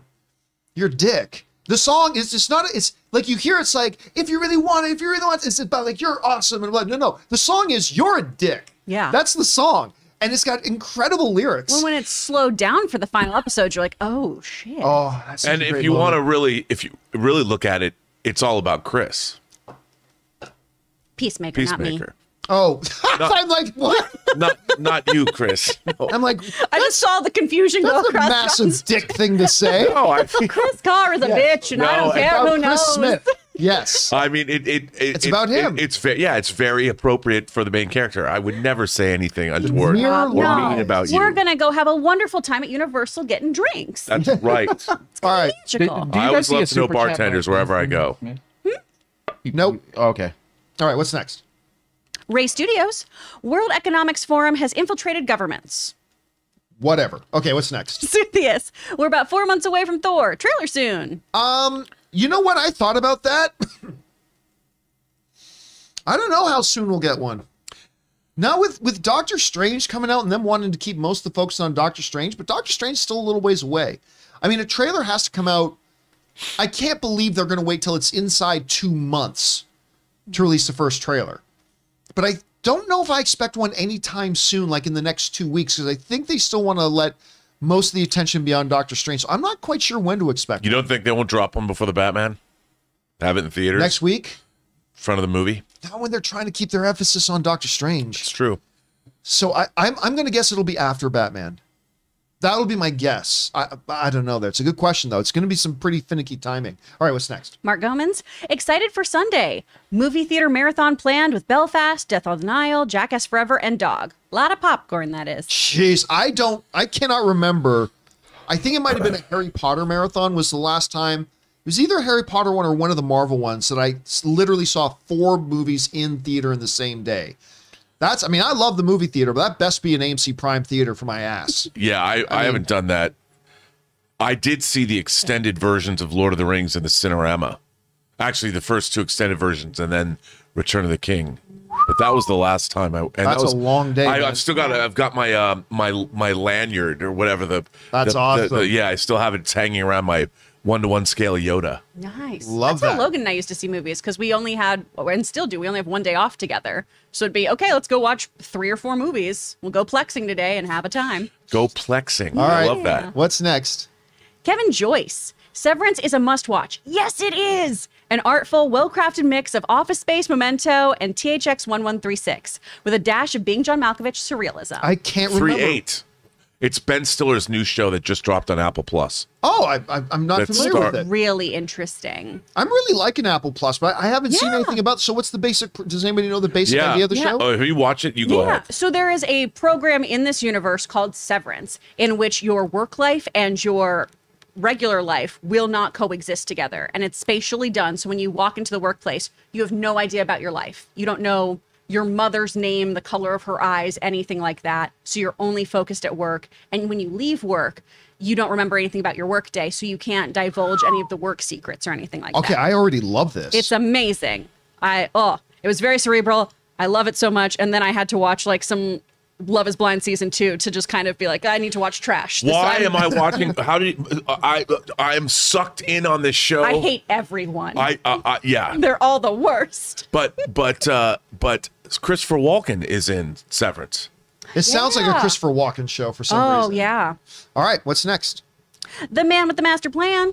Good morning, team. Keep it up. As for Moon Knight, this looks eerily similar to a Japanese Sentai show called Moon Mask that I grew up watching in Hong Kong. Rob, do you know anything about the Japanese version? I have never seen this. No, but now I will seek it out. Yeah, we have to watch everything that has moon in the title. but but you can ask the question. Okay, that's fine. But was this Moon Mask out before the comic of Moon Knight came out? Because if the comic of Moon Knight came out first, then Yeah, I it was mean- Moon Mask that is a variation of it. And right? Moon Knight was introduced in '75, so you'd have to go back. Yeah. pretty So far. I got a feeling probably Moon Knight came first. All right, what's next? Mr. Mix. Oh, I always say his name wrong. Mr. Mxyzptlk? Is that right in the comic? Thank you. Chances of Man of Steel for movie club. Uh, very high someday. Uh, not anytime soon, but very high someday. All right, what's next? Sam Fisher. NBC is really pushing this Endgame show. It looks like a terrible copy of The Blacklist with Morena Baccarin as an awful with an awful fakes accent in the red role. Tell you what, when we were at uh, Universal Studios, it's all over the place. Like the two most frequently saw ads around Universal Studios yesterday was "Marry Me" and "Endgame." I, however, think Endgame looks really fun. I can't wait to try it out. I know. I want to see it too. I mean, you put Morena Baccarin in anything. I mean, I've been down with her ever since Firefly. I mean, like she mm-hmm. just played that role so great. Obviously, I, I I mean, I even liked her in Gotham, and I wasn't the biggest fan of Gotham. Love her, obviously, in the Deadpool films. So yeah, you put her in it, I'm in. I think it actually looks pretty good. We'll see. All right, what's next? Drake Mendez, who just sends in a super chat to support. Thank you, Drake. Casey Mack. Wanted to let you know that I actually watched the first three episodes of that TV show from Epix From, and I really enjoyed it. It is shockingly good. It is shockingly good. Now, look, full disclosure. I was paid to put out and I told you guys about this last week. They they did a sponsorship. I was they were going to pay me to put out tweets to encourage people to go and watch it. And you were even kind of conflicted whether you were even going to do that. Oh no, I no, I wasn't going to do it. I, like I, I told them, I needed to see the show first. I got to see the show. So they sent me the first three episodes. I was hooked. Ooh, absolutely hooked. Is the moon in it? Um, a lot of it takes place at night. So it is. I guess kind of when the moon comes out. All the good stuff happens. It is shockingly good. Like I, I am all in on this show. Like the only bad thing about the fact that I got to watch the first number of episodes is now I've got to wait three or four weeks to see the next episode come out. But yeah, if you guys get a chance to see this movie from, I mean, full disclosure, they paid me to, to tweet about it, but I simply wouldn't have if I didn't like the show. The show's really good. I have to say too, the trailer is great. Like even It is before, good. I didn't remember the name of the show, but I had seen the trailer, and when you explained to me what it was, I'm like, oh yeah, that. Tra- it's one of those irresistible. I call it the impossible premise, like Manifest. I'm sure this is better than Manifest, but you watch the trailer, and if you like science fiction, fantasy, and horror, you're like, I have to watch that. Yeah. So it was good to hear that the show is good. I, I'm I'm really in on. it. You guys should absolutely give it a shot. I think Paramount needs to send you, you know, the first episodes of Halo. Uh, I mean, I would I would like that. Come on, Paramount. but they're good. Now, look. Also, let me be very very clear here. Epix uh, did not pay me to say good things about it. They simply asked me to tweet about the event, to tweet that it was debuting, to tweet that they were having a live event, and all that kind of stuff. They never once asked. They never even asked me to say nice things about it. They said, "Hey, if you like it, please do say nice things." They never once asked me to say anything nice about it. They simply said, "Will you tweet about this?" In which I'm like, "Well, I'm not going to say anything about it until if I don't like it." And then they sent it to me. So, yeah, listen, whenever I have any financial connection to anything, I will let you know. That's why when I was working for Lionsgate, whenever a Lionsgate property came up, I always let people know, don't forget Lionsgate sends me a check every month, so keep that in mind. Like I I don't work with Lionsgate anymore, but back when I did, and when something like this happens, I will always be 100% transparent with you guys, let you guys know that money changed hands, and money did change hands on this. But I'm legitimately telling you, this show is pretty So, damn bro, good. what do we got to do to hook you up with hot toys, man? Come on. We'll see. We'll see. All right, what's next? Sidious Swift. I found Dog to be a more enjoyable experience than Uncharted. Dog had heart and a little humor. I dozed off a couple times during Uncharted. Well, I mean, I, I, I mean, are you Is that sure written City's by Red Ray? Disney Yeah, Ray Aura? Yeah, just- What? Um, listen, I have not seen Dog yet. and wants to see it, so we're going to see it. But I listen. I haven't heard a bad thing about it yet. I, I've I've heard people genu- genuinely enjoy. I'm not hearing anybody saying it's the greatest film of the year, but I'm hearing people genuinely say that they enjoy it. So I got to check it out at some point. Thanks for giving us your opinion on that one, City. I'm just not real clear what that movie's about. well, really? I was making a joke. Okay. I was like, oh, I can explain it. All right. What's next? Sam Fisher, have you started Miss Maisel season four yet? It's good. Not yet. Rob was saying he did, and that there's uh, something awesome in the first. I watched the first episode, and I have to say, there's a scene on the Wonder Wheel in in Coney on Coney Island that was inspired. It was a really, it was a really beautifully done scene. Well, I'm looking forward to watching it. All right. what's It's a great show. Mertaranta, Olympic gold in men's hockey, baby. A blizzard isn't stopping 20k people from celebrating right now at the Olympic Stadium in Helsinki. Helsinki. Helsinki, Finland. Listen, all I know is that the Canadian women won the the one gold medal in hockey. I mean, I honestly lost a lot of interest once they said that the NHL players weren't going to be able to participate this year. So I kind of lost, except for in the women's game because that didn't affect them. But uh, hey, congratulations to Finland. Um, that's that's great and awesome. Best sport in the world. I love whenever anyone brings up Helsinki. The the thing that I always hear is that newscaster in Die Hard, Helsinki, Sweden, because he's wrong. right. I, uh, whenever I hit, I just Sweet. love that. Finland. All right. What's next? Rafael Castillo. Monday means new the Gilded Age. I'm obsessed, which is good for you because every comment about it makes you money. Well, listen, Anne, I believe she started watching it. She was talking to um, uh, her friend Jay Lynn the other day, and they were discussing it. And she said it's really good. So I'm, you know, I'm not gonna lie. it- Like, it doesn't look like my kind of show, but what I did watch of Downton Abbey, I really enjoyed. So I'm thinking I might get on Gilded Age because I'm hearing nothing but great things about it. It looks like it's really quality stuff. All right, what's next? Purple Haze 4564. Hey, John and Rob and crew. So, name this quote from a good movie with Hugh Jackman. Hugh Jackman. Hey, hey, it's me. Second character. Prove it. Hugh Jackman. You're a D. Second character. Okay. That is from X Men, and that is to Cyclops. Yep. Well done. Thanks. All right, what's next? Elizabeth Hirado. Thank you, Chris, for reminding me about the new DuckTales. 100% better than that Rescue Rangers trailer. There's a new is. DuckTales? So it's it's not new now, it's ended. But there was a reboot just like two years ago, and it's really, really good. It draws a lot from the Domic, uh, DuckTales comic books. It ties in all of the Disney TV shows that I grew up with, like uh, Oh. Rescue Rangers, and and they even have a Gummy Bears reference and all kinds of stuff in there. Um, it's adorable and really, really well done. Okay, I gotta ask. Mm-hmm. Can you do a Ducktales voice? I can't. I can't do. They're all. They all just pitch up. So I can't do Donald Duck. I think I kind of just naturally sound like Paget Brewster. That's who's in it. Um, but everyone else, though, they just make their voices a little higher. So Ben Schwartz is in it. So they just raise his voice up so it's pitched up. But the way to do good. that is just pop it into your cheekbones or into your nose. All right. We get these lessons every day. Yeah. All right, I'm what's telling next? you. John Redcorn. In my opinion, Liam Neeson has been sleepwalking through films like Bruce Willis for years. Only difference is Neeson's films still go to theaters for some reason. Um, no, I'm going to disagree with you. They're fun. I'm going to disagree with you wholeheartedly because while I have said every single Liam Neeson film of the past 10 years have all been the same movie, and that is true, I never once get the impression that Liam Neeson isn't trying. Right. Like every time I see one of these cookie cutter, same old, same old movies, Liam Neeson's trying to bring it. He knows that he's making his money off these He's films. totally committed. He's making them the best he can. He's playing those. He's playing that character with great. Like literally though, with Bruce Willis in a lot of these movies, you almost see him yawn. While he's really like I remember watching the the damn what was the one again um, uh, that was just redone by Eli Roth, the classic Oh, Death Wish. Death Wish. In in Death Wish, like you you literally you could just look at his face. He was completely uninterested in being in that movie.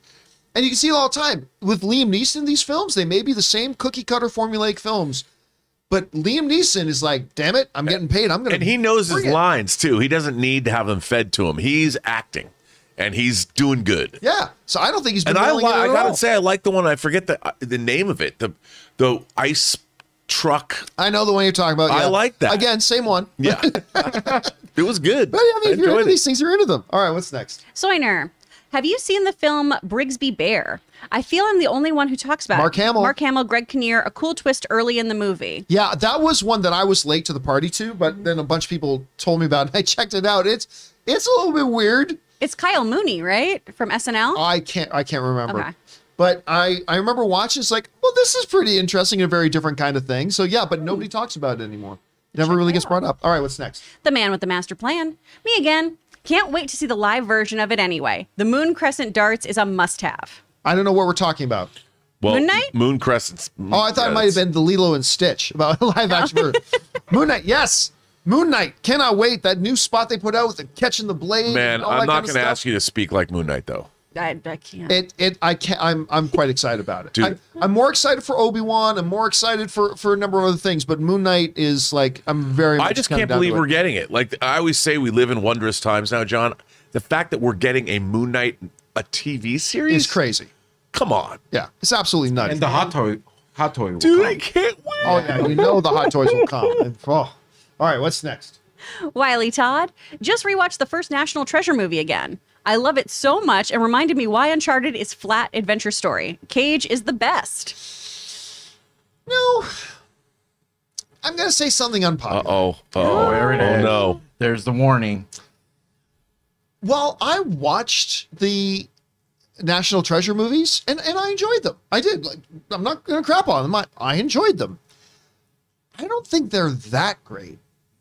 I, I mean, I, I, I like them, but the, the reverence that a lot of people seem to feel for those films, I don't associate with. It's like, okay, I mean, I like it, but I didn't think of that. I don't know. What do you guys think about National Treasure? I think they're fun. I mean, is it something that I'm like, wow, this isn't my top 10? No. But they're fun movies, and it's worth it for Nick Cage doing all these things. And and they do capture the fun of treasure hunting and everything. And they're basically pro America. well, yes. That we have treasure worth stealing, which is nice. All right, what's next? Purple Haze 4564, X Men, the first movie. Oh, that's, oh, that's the, the, answer. Yeah. Yep. All right, what's next? Thank you, Purple. By the way, sometimes people throw in these questions, but they don't follow up to let us know what it was, just in case we didn't get it. So thank you for that you. courtesy, Purple Haze. All right, what's next? Uh, okay. Oh, out of time 1985. Is anyone into Legos? Currently building the $300 Daily Bugle. it has 25 minifigures and it's 300 se- or 3,772 pieces. That is a That's dope, amazing. Dope Lego set. Is it's it? really good. Yeah, I, I no, I don't collect Lego, but that set and then the Mm. Titanic, Oh. the Lego Titanic. The only one that I, feel like want built is the roller coaster one. Have you seen it? No, Where the- you actually has a motor. Oh, and dude, you- and the roller coaster actually goes around. Like I need some movement in my Legos. Yeah. Like after I build it, I want to watch it in action. I know they make these cool street cars now. I'm not sure what they're called. And I also want to build one of the the NASA sets. Yep. They're The- so you know, cool. but Elizabeth's daughter has the Saturn V and the lunar, the LEM, they're so expensive though. Well, I'll tell you what. Speaking Oh. of expensive, there, there is a Lego I want to get. the Millennium Falcon. I want to get the Millennium Falcon. Oh boy. Eight the hundred big bucks. the real one. It's awesome. well, it's not just eight hundred bucks because it's eight hundred bucks plus whatever it's going to cost me to hire some high school kid to come over and build it for me. I ain't gonna be- You're not ain't gonna doing build it. it? Just have a build party. Ooh, that could be fun. Stream That would Yeah. last years and years. No, no, we spend the whole. You got the table for it. We have it all right out there, and we all Yeah. take turns. I mean, Anne would love it. Anne would love to. A Lego help put that Millennium Falcon together. build party. Come on, that'd be You know the fun. We could problem- we can live stream the whole thing. We thing. could live stream it We could live too. stream The it. problem with Legos is as soon as you mess up, you have to go back and undo everything you've done. Yeah, but if you have a build party, people will be so socially pressured not to screw up that they'll make sure oh, that they don't. and then I'm going to do what you are not supposed to do, but I'm going to be the villainous Will Ferrell from the Lego movie, and I am once that thing's put together, Super glue it. I'm bringing out the crackle. there you go. The crackle comes for it, and I glue that puppy because I don't, and then I'm putting it up somewhere. That set looks unbelievable. Oh The god, it looks so good. I want that so bad. Okay, what's next? Casey Mack. It's almost game day. Just about one week away from the Batman fan event. Can't wait to see this movie, and hopefully it lives up to the hype. Yeah, listen, I, I I will look. Again, you have to take your expectations and leave them at the door when you go into these movies. Because there are few movies that I could be set up to really disappoint myself with as much as with the Batman. So listen, I don't need this to be people say, well, John, do you think it's gonna be better than the Dark Knight? I don't need it to be better than the Dark Knight. Like whenever I see any movie that involves crime, does it need to be as good as The Godfather? No, I just want it to be good. And so you leave your expectations at the door and if it's just good and delivers an enjoyable time at the movies that's all i ask if it gives us more than that gravy but uh, yeah i cannot wait for this movie my most anticipated movie of the year all right what's next Josie reviews. It's ridiculous how excited I am for Studio 666 this week. Hope y'all go get into Studio 66 high on the devil's lettuce, because how else you, do you prepare for a Foo Fighters movie? i am going to see this movie Me too. The trailer looks bonkers. it looks crazy good I want to know how this even came it. together and who made it. And I want the making of documentary. I just, it looks amazing. And it looks yeah, really Dave low Grohl budget. looks really good in it too. Yeah. and it looks really low budget which actually in, in a movie like this is really appealing to me it just looks like some guys who had an idea for a movie let's get together whatever money we can let's make this thing and it looks fun and uh, yeah i'm very excited for it all right what's next Steele Smith. Man, can't believe that the Batman is less than two weeks away. Gonna say it now, it's gonna be the best Batman, even better than the Dark Knight trilogy. Well, I mean, like, be very, very careful with that. I mean, we you can hope it would be. Maybe it looks like it could be to you. Just because here's the thing: when you set yourself up like that, even if the movie is awesomely good, but not quite as good as The Dark Knight, which some people believe is the greatest comic book movie ever made, then you out going, "Oh, it wasn't as good as I was hoping it would be," even if it was awesome. So just be, just be, just be careful there, Steel Smith, a little bit. Just, just again, take those expectations, leave them at the door, and let's just go in and enjoy the movie, and then we can talk about where we think it ranks amongst all the other ones. I, I I'm curious about that aspect of it though, John. I mean, obviously it looks like a very different tonally, different kind Yeah. of a movie. So I'm curious, how does it rank? I, I I'm really not to, not only do I want to really see the movie, but I'm fascinated by where will it fit in with all the other Warner Brothers Batman films, all the way back to Tim Burton's original Batman in '89. Again, uh, I think it's going to make something really unique. All right, what's next? Alex Holt. Hey, John and Co. Recently, The King's Man came on Disney Plus. Was wondering if you've seen it and your thoughts. I liked it, but the pacing was messy. Yeah, I did. fi- I, again, I was late to the party with the King's Man. Um, it's I love Ralph Fiennes. I think he's the greatest actor in the world who doesn't have an Academy Award right now. I, th- I think he's the best actor on the planet who doesn't have an Oscar. He's great. This is not a, a coherent movie. Um, it feels like four different movies slapped together in one. I will say this though: the dance fight with Rasputin was awesome. Watching Rasputin's fighting style Yeah. was if you said to me he kind of does he fights like he's a ballet dancer. That sounds dumb. But then you watch him fighting like that and it's like that's awesome. This is great. But it was like thematically it was all over the place. And the big reveal at the end i thought was rather lame because it made no sense logically. Yeah.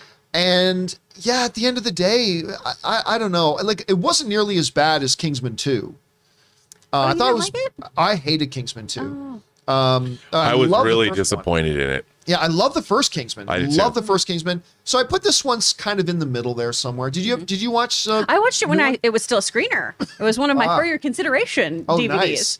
Um, but yeah, it doesn't it doesn't feel like a Kingsman franchise film. The dance scene did. Yeah, that that was dance fight great. felt like that. But everything else, yeah, felt really disjointed. The narrative was just really, really clunky. I didn't understand why I was watching it too. You know, it was just like I don't, I don't know what I'm supposed to gain from this film. yeah, you no. know? Speaking of Disney Plus, two days, free guy, the Oh, twenty is that what third, baby. Finally, finally. You, I got- get you to- got to come over. We should watch it as a little watch party because I want to watch it again. It's so I- cute. Oh, damn, I love that movie. I love that That movie. movie's so good. Okay, what's next? Oh, uh, Atura Ayura. I'm so sorry, I butchered your name. Atreyu. Atreyu, thank you very much, John. Uh, saw Uncharted. It felt like a national treasure movie. What do you think of the action scene with the 24 hours earlier thing that some movies and TV do? Okay, so the movie opens up.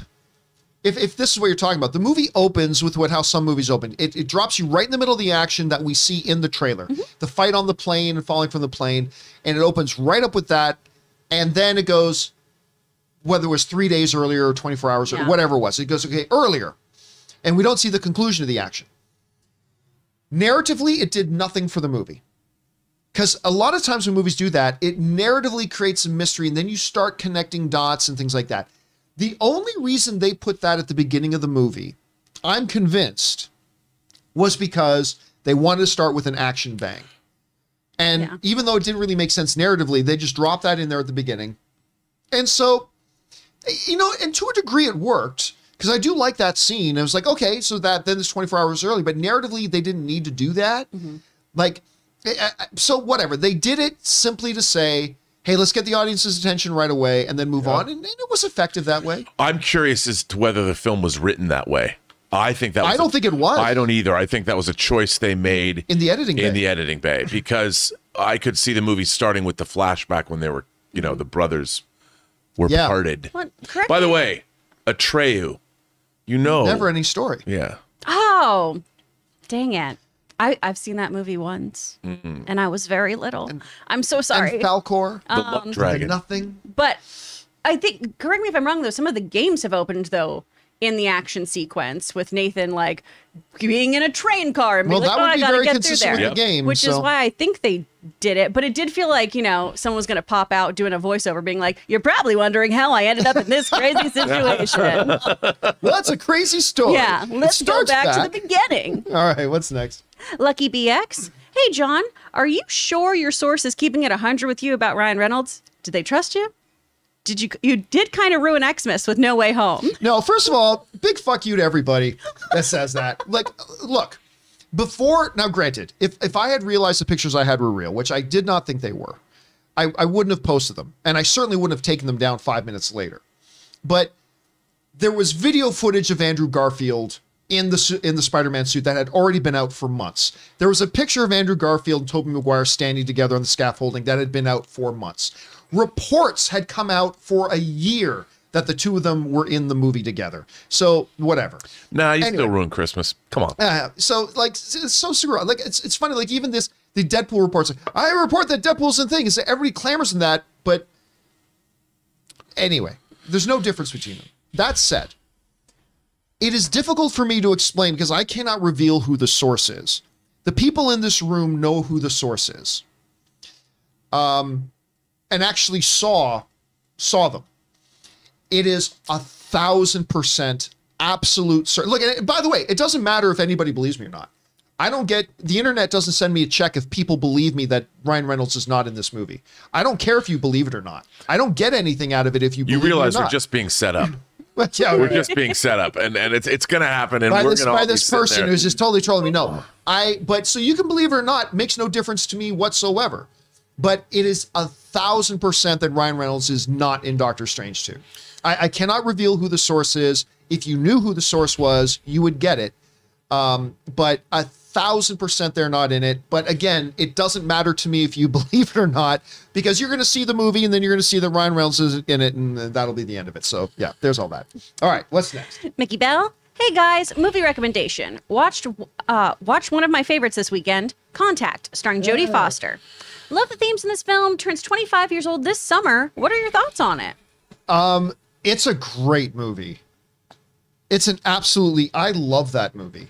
And it's it's it's deep, it's heady, but it's fantastical and it's all that kind of there's like real character story in it and all that kind of stuff. Jodie Foster's amazing in. I love Contact. This seems like a movie that's right up your alley too. right? I love Contact. If I ever got to meet Jodie Foster in real life, I'd probably say to her, you know, I'm a huge fan. And in her mind, she'd be thinking, oh, taxi driver, whatever. Little man Tate. I'd say no. Contact. yeah. So good. So so good. All right, what's next? Drake Mendez. Hello, John and everyone. Quick question: Is it true that the Blue Beetle is now a theatrical lease, release instead of an HBO Max exclusive? Okay, great question. I saw some headlines fly across my news feed saying that. I have not looked into it, but I have no reason to doubt it at this point. Again, I, I'll need to go and look into it myself. But for those of you who missed it, there's some word going around right now that Blue Beetle has moved from being an HBO Max movie to a theatrical movie. If so, awesome. Yeah, that's rad. I, I am super excited about that if that is the case. But again, I cannot give any validity to it because I haven't even looked into it myself, so I have no idea. But if it's true, it's great. Count me in. Yeah, I think this could be awesome. All right, what's next? John Redcorn. Get better director and writers for Uncharted 2, please. Yeah, I'm not even sure the director was the problem.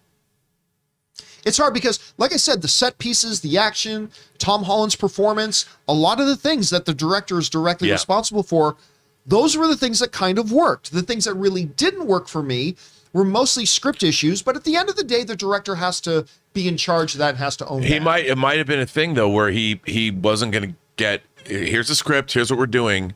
Take it or leave it. And for Ruben Fleischer, I thought, you know, he directed Zombieland. Yeah. which I really like. Zombieland one and 2 mm-hmm. And I think that you know why why not take this? This is probably a nice paycheck for him. But I agree with you. I think all my problems with the movie were script based. Yeah. So we'll s- it, look. There are the bones. As many problems as I had with this movie, the bones are there for a really nice franchise. And if they can correct those glaring weaknesses and build on the strengths they had, we could be in for something really fun. So we'll see. All right, what's next? Andrew Nathan RPS. Hey crew, I finally saw a moonfall. And what can I say but holy crap? That was hilariously entertaining. My brothers and I couldn't stop laughing. If only they made it a Lego movie like the teaser. Oh my god. yeah, I I I mean I Moonfall. Moonfall. I mean, it should be a very simple simple movie. Yeah, simple. Not not that making movies is easy. No, no, no, no. I'm not saying it's simple to make it good. I'm saying they should have made it simply. The moon's fallen. I- Maybe maybe maybe an alien race. You hit the moon with a giant rock and push it. I, mean, I, I don't. Whatever you wanted to do, I think if they had just employed the kiss method, keep it simple, stupid. If they had just gone with a very simple little thing and just focused on mayhem and disaster, I think this could have been really fun.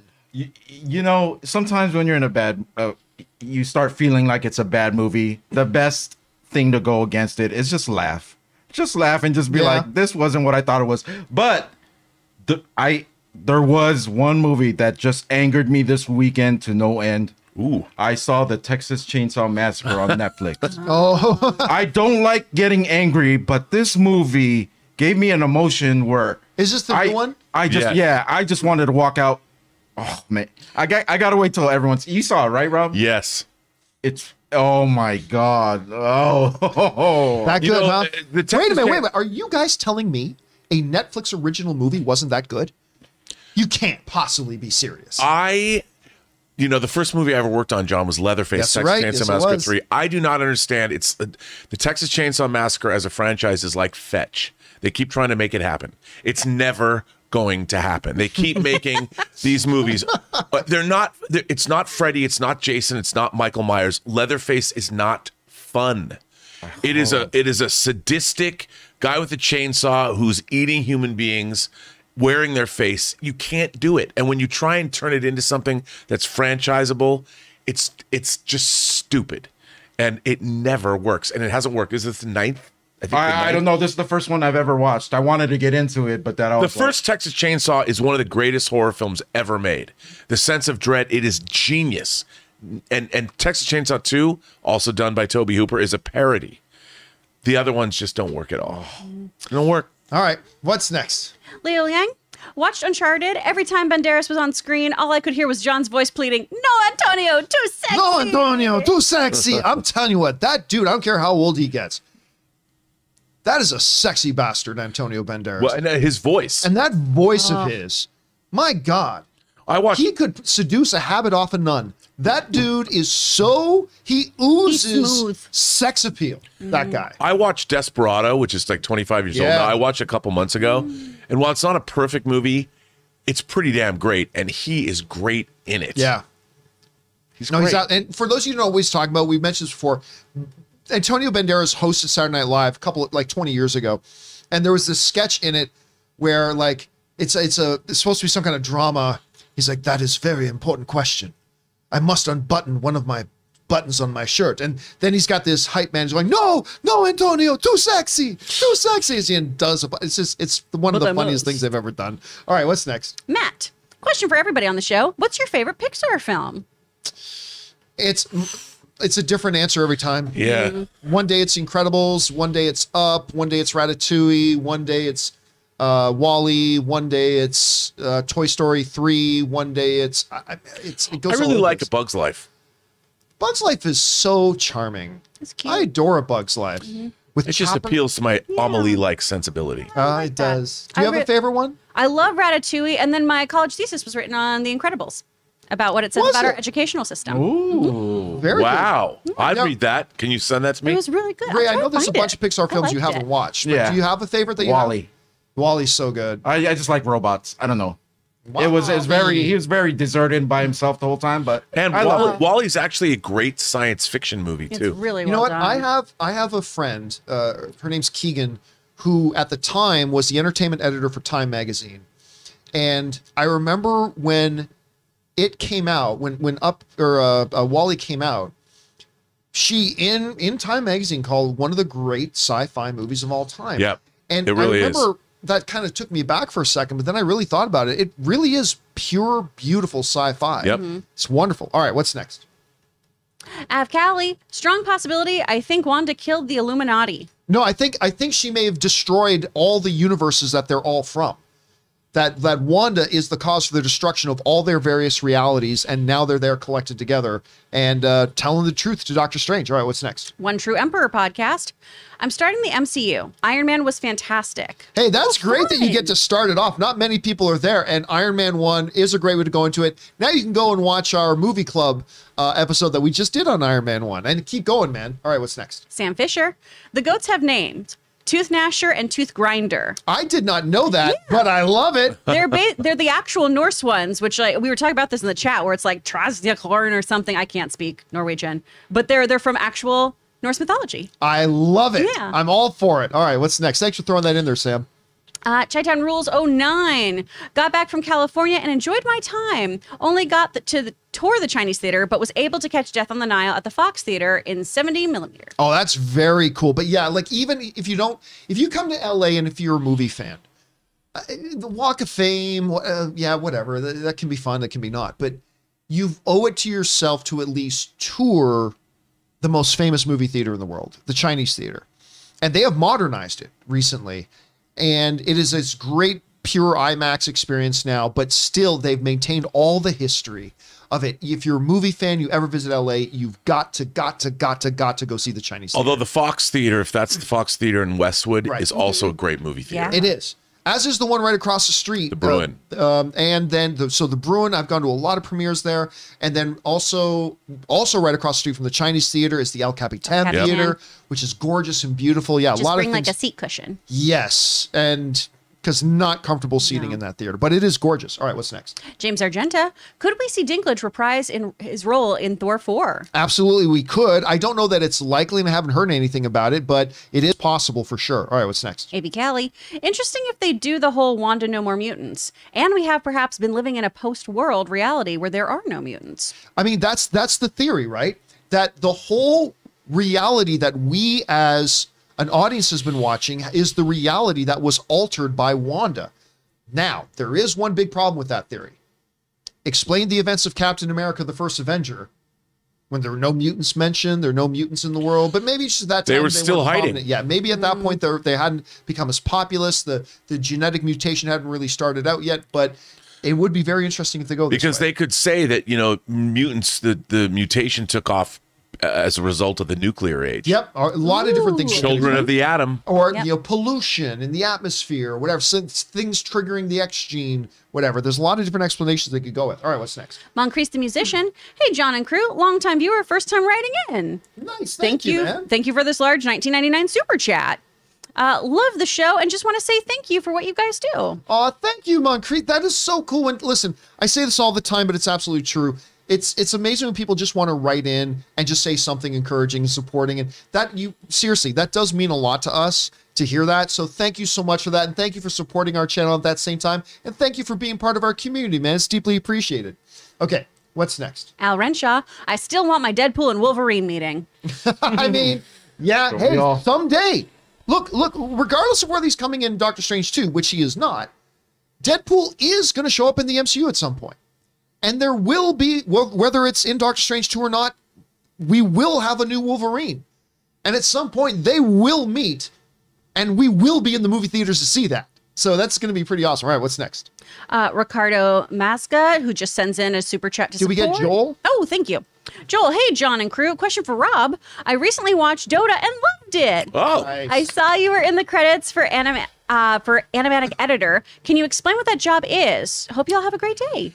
Yes. So when you're making an animated film, they do rough composites of shots. Like it's just like getting shots in a movie coverage. What happens is when you get these shots, they have to be edited together.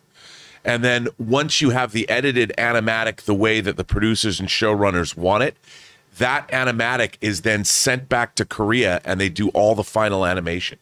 So what I was doing was editing the show. You could watch it from beginning to end, but some of the time it was very, very crude. The animation isn't necessarily there. There are still pictures where people will one day be moving. Uh, there's no background, so it's it's kind of an interesting thing.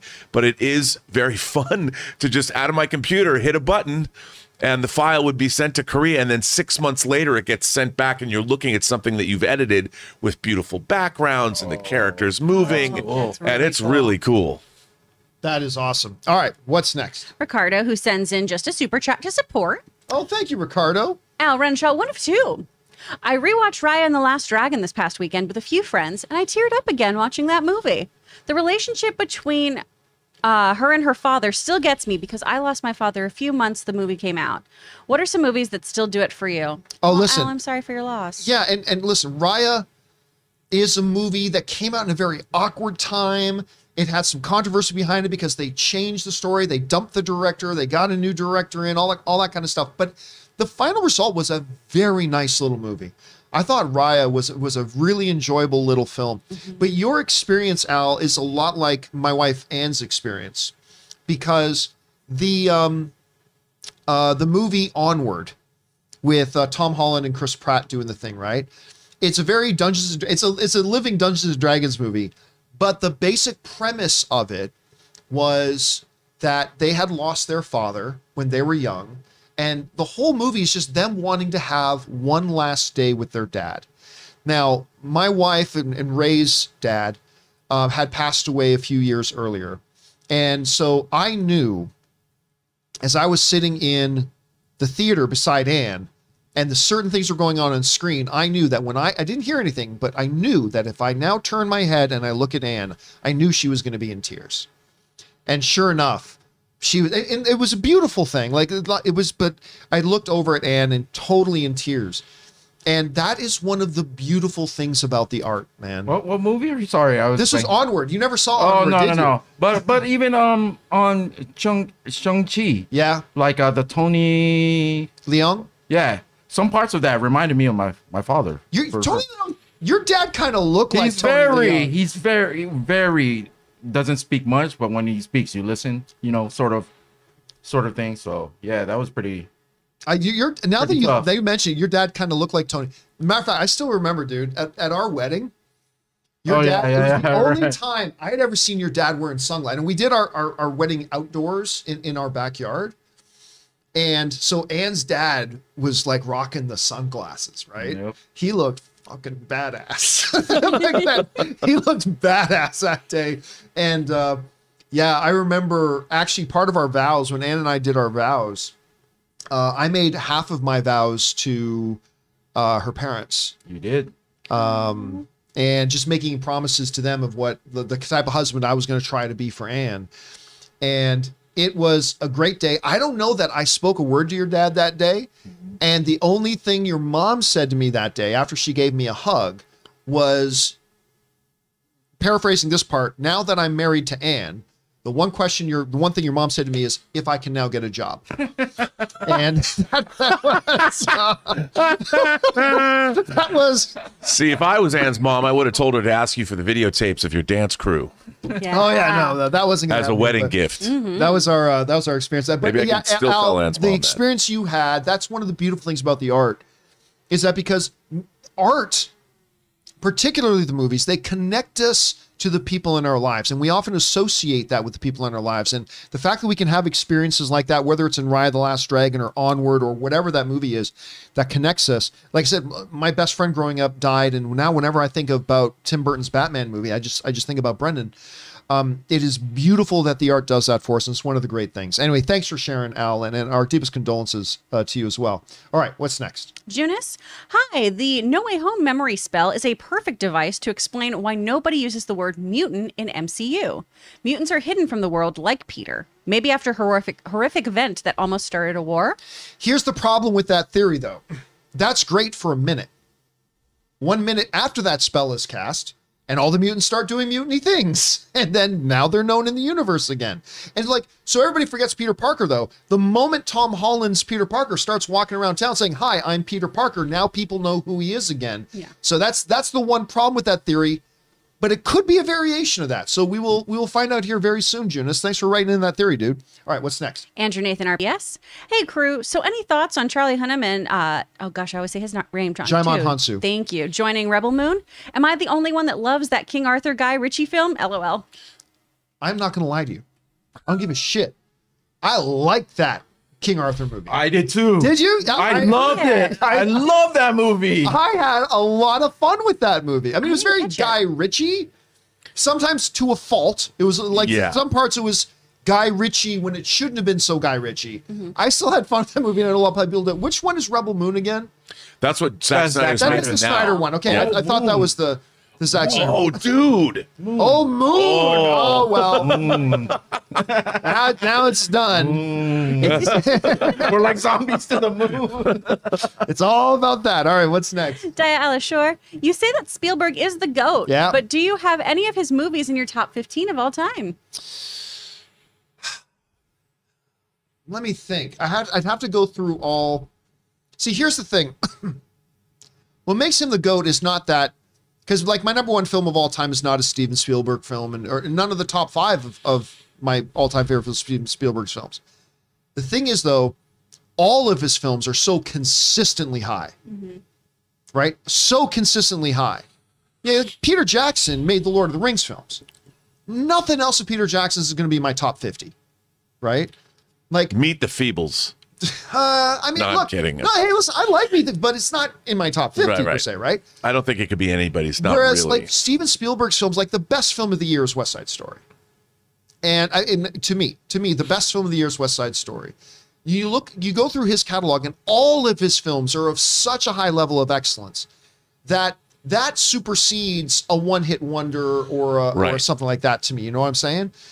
So yeah, I, I would say it's kind of irrelevant whether any of Spielberg's are my top 15. For me, there's an argument that could be made because my top 15 would be shifting around. Jaws and Close Encounters would be in my top 15. but like you said, the consistency level. But but for me, Jaws and Close Encounters are such. They're movies I can go back to. They have great meaning for me, and I think they're beautifully made. Oh, and by the way, yes, he does have one that's in my top 15. Uh, uh, Last Crusade. Last Crusade's in my top 15. Oh, I thought you were gonna say Terminal. What? I, I, I, One day you will change your mind. I still don't see it coming. Every time he says it, I still don't see it coming. All right, what's next? B Gill Studios. I'm excited to see Jane become Thor, then hopefully, like in the comics, now become Valkyrie, which she currently is. Love her as Valkyrie. Super cool. Um, sorry, in the movie she's not Valkyrie. No. No, I don't, and I don't think we're going to see her become either Well, Valkyrie Tessa or Thompson's a great Valkyrie. as Valkyrie. I love her. Yeah. As Come King on. Valkyrie. I love King that her name is King Valkyrie. So apparently, there was an interview too where she was like, "No, she's king, and if she doesn't find a queen, that's fine. She can rule us both." It's like, "Ooh, Tessa." Okay. Yeah. Is this what I'm- person saying the queen is gonna be Jane Foster? I'm down for that. Boom, chicken. I would wow, love it. Well, oh god. All right, what's next? Oh, Moncrief the musician. Hey crew, I also have a theory about Moon Knight. Every time he goes to sleep, Moon Knight takes over. So he doesn't sleep, begins to lose his mind as a result, leading to different identities. Rob, There could be a part of that. I could see that happening. is it? Did you get a sense from that from the trailers? A li- maybe a little bit because they do, you know, him being tied in with the phases of the moon kind of came later, but I could still see that that's a part of it. Like he doesn't remember.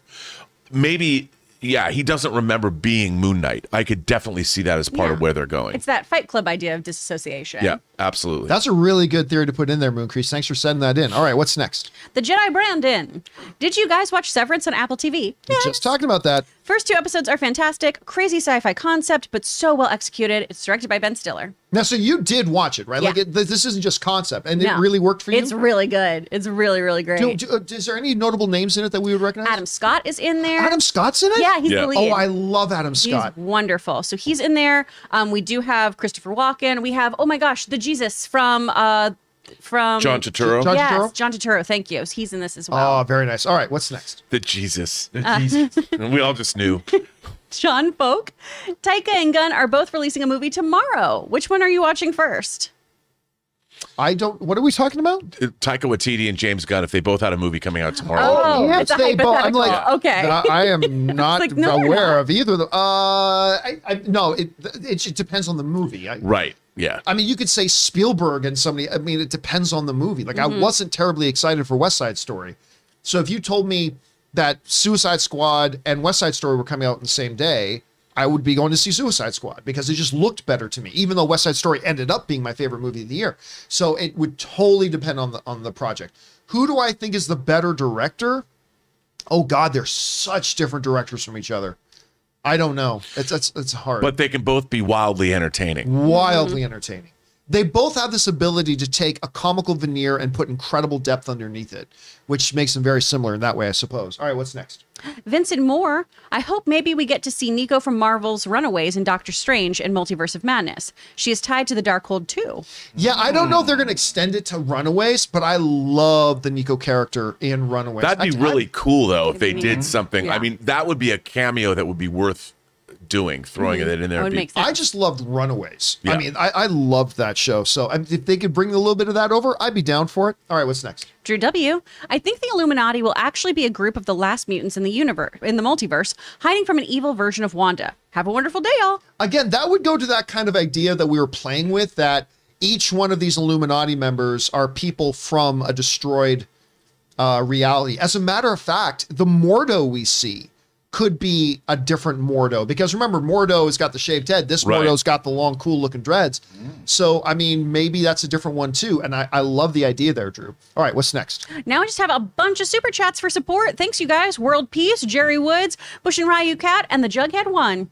Dude, thanks. So, is there one for Mr. Hank Dunn? Oh, golly. Mr. Hank Dunn, trailer, good looking movie. Me, that looks good. Trailer, only on streaming. Me, never mind. I uh, yeah, I listen. I I don't blame you.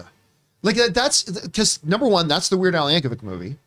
That's also the new Robert Downey Jr. Shane Black movie.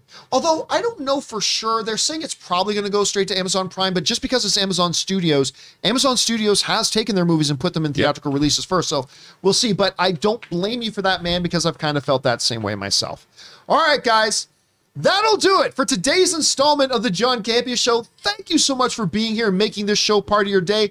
Big special thank you to all you guys who sent in those live comments and questions. Number one, because you gave us great fun things to talk about. But number two, you supported this channel as you did it, and all of us involved in the show. Thank you guys very, very much for your support. Don't forget, the next episode of the John Campea Show comes right back again tomorrow. Also, check out for a new episode of Mailbag that'll go up a little bit later tonight. And for everybody here in the studio going around here, of course, for Robert Meyer Burnett, Ray Ora, Chris Carr, and myself, John Campea, thanks a lot for being here. And until next time, my friends, bye bye.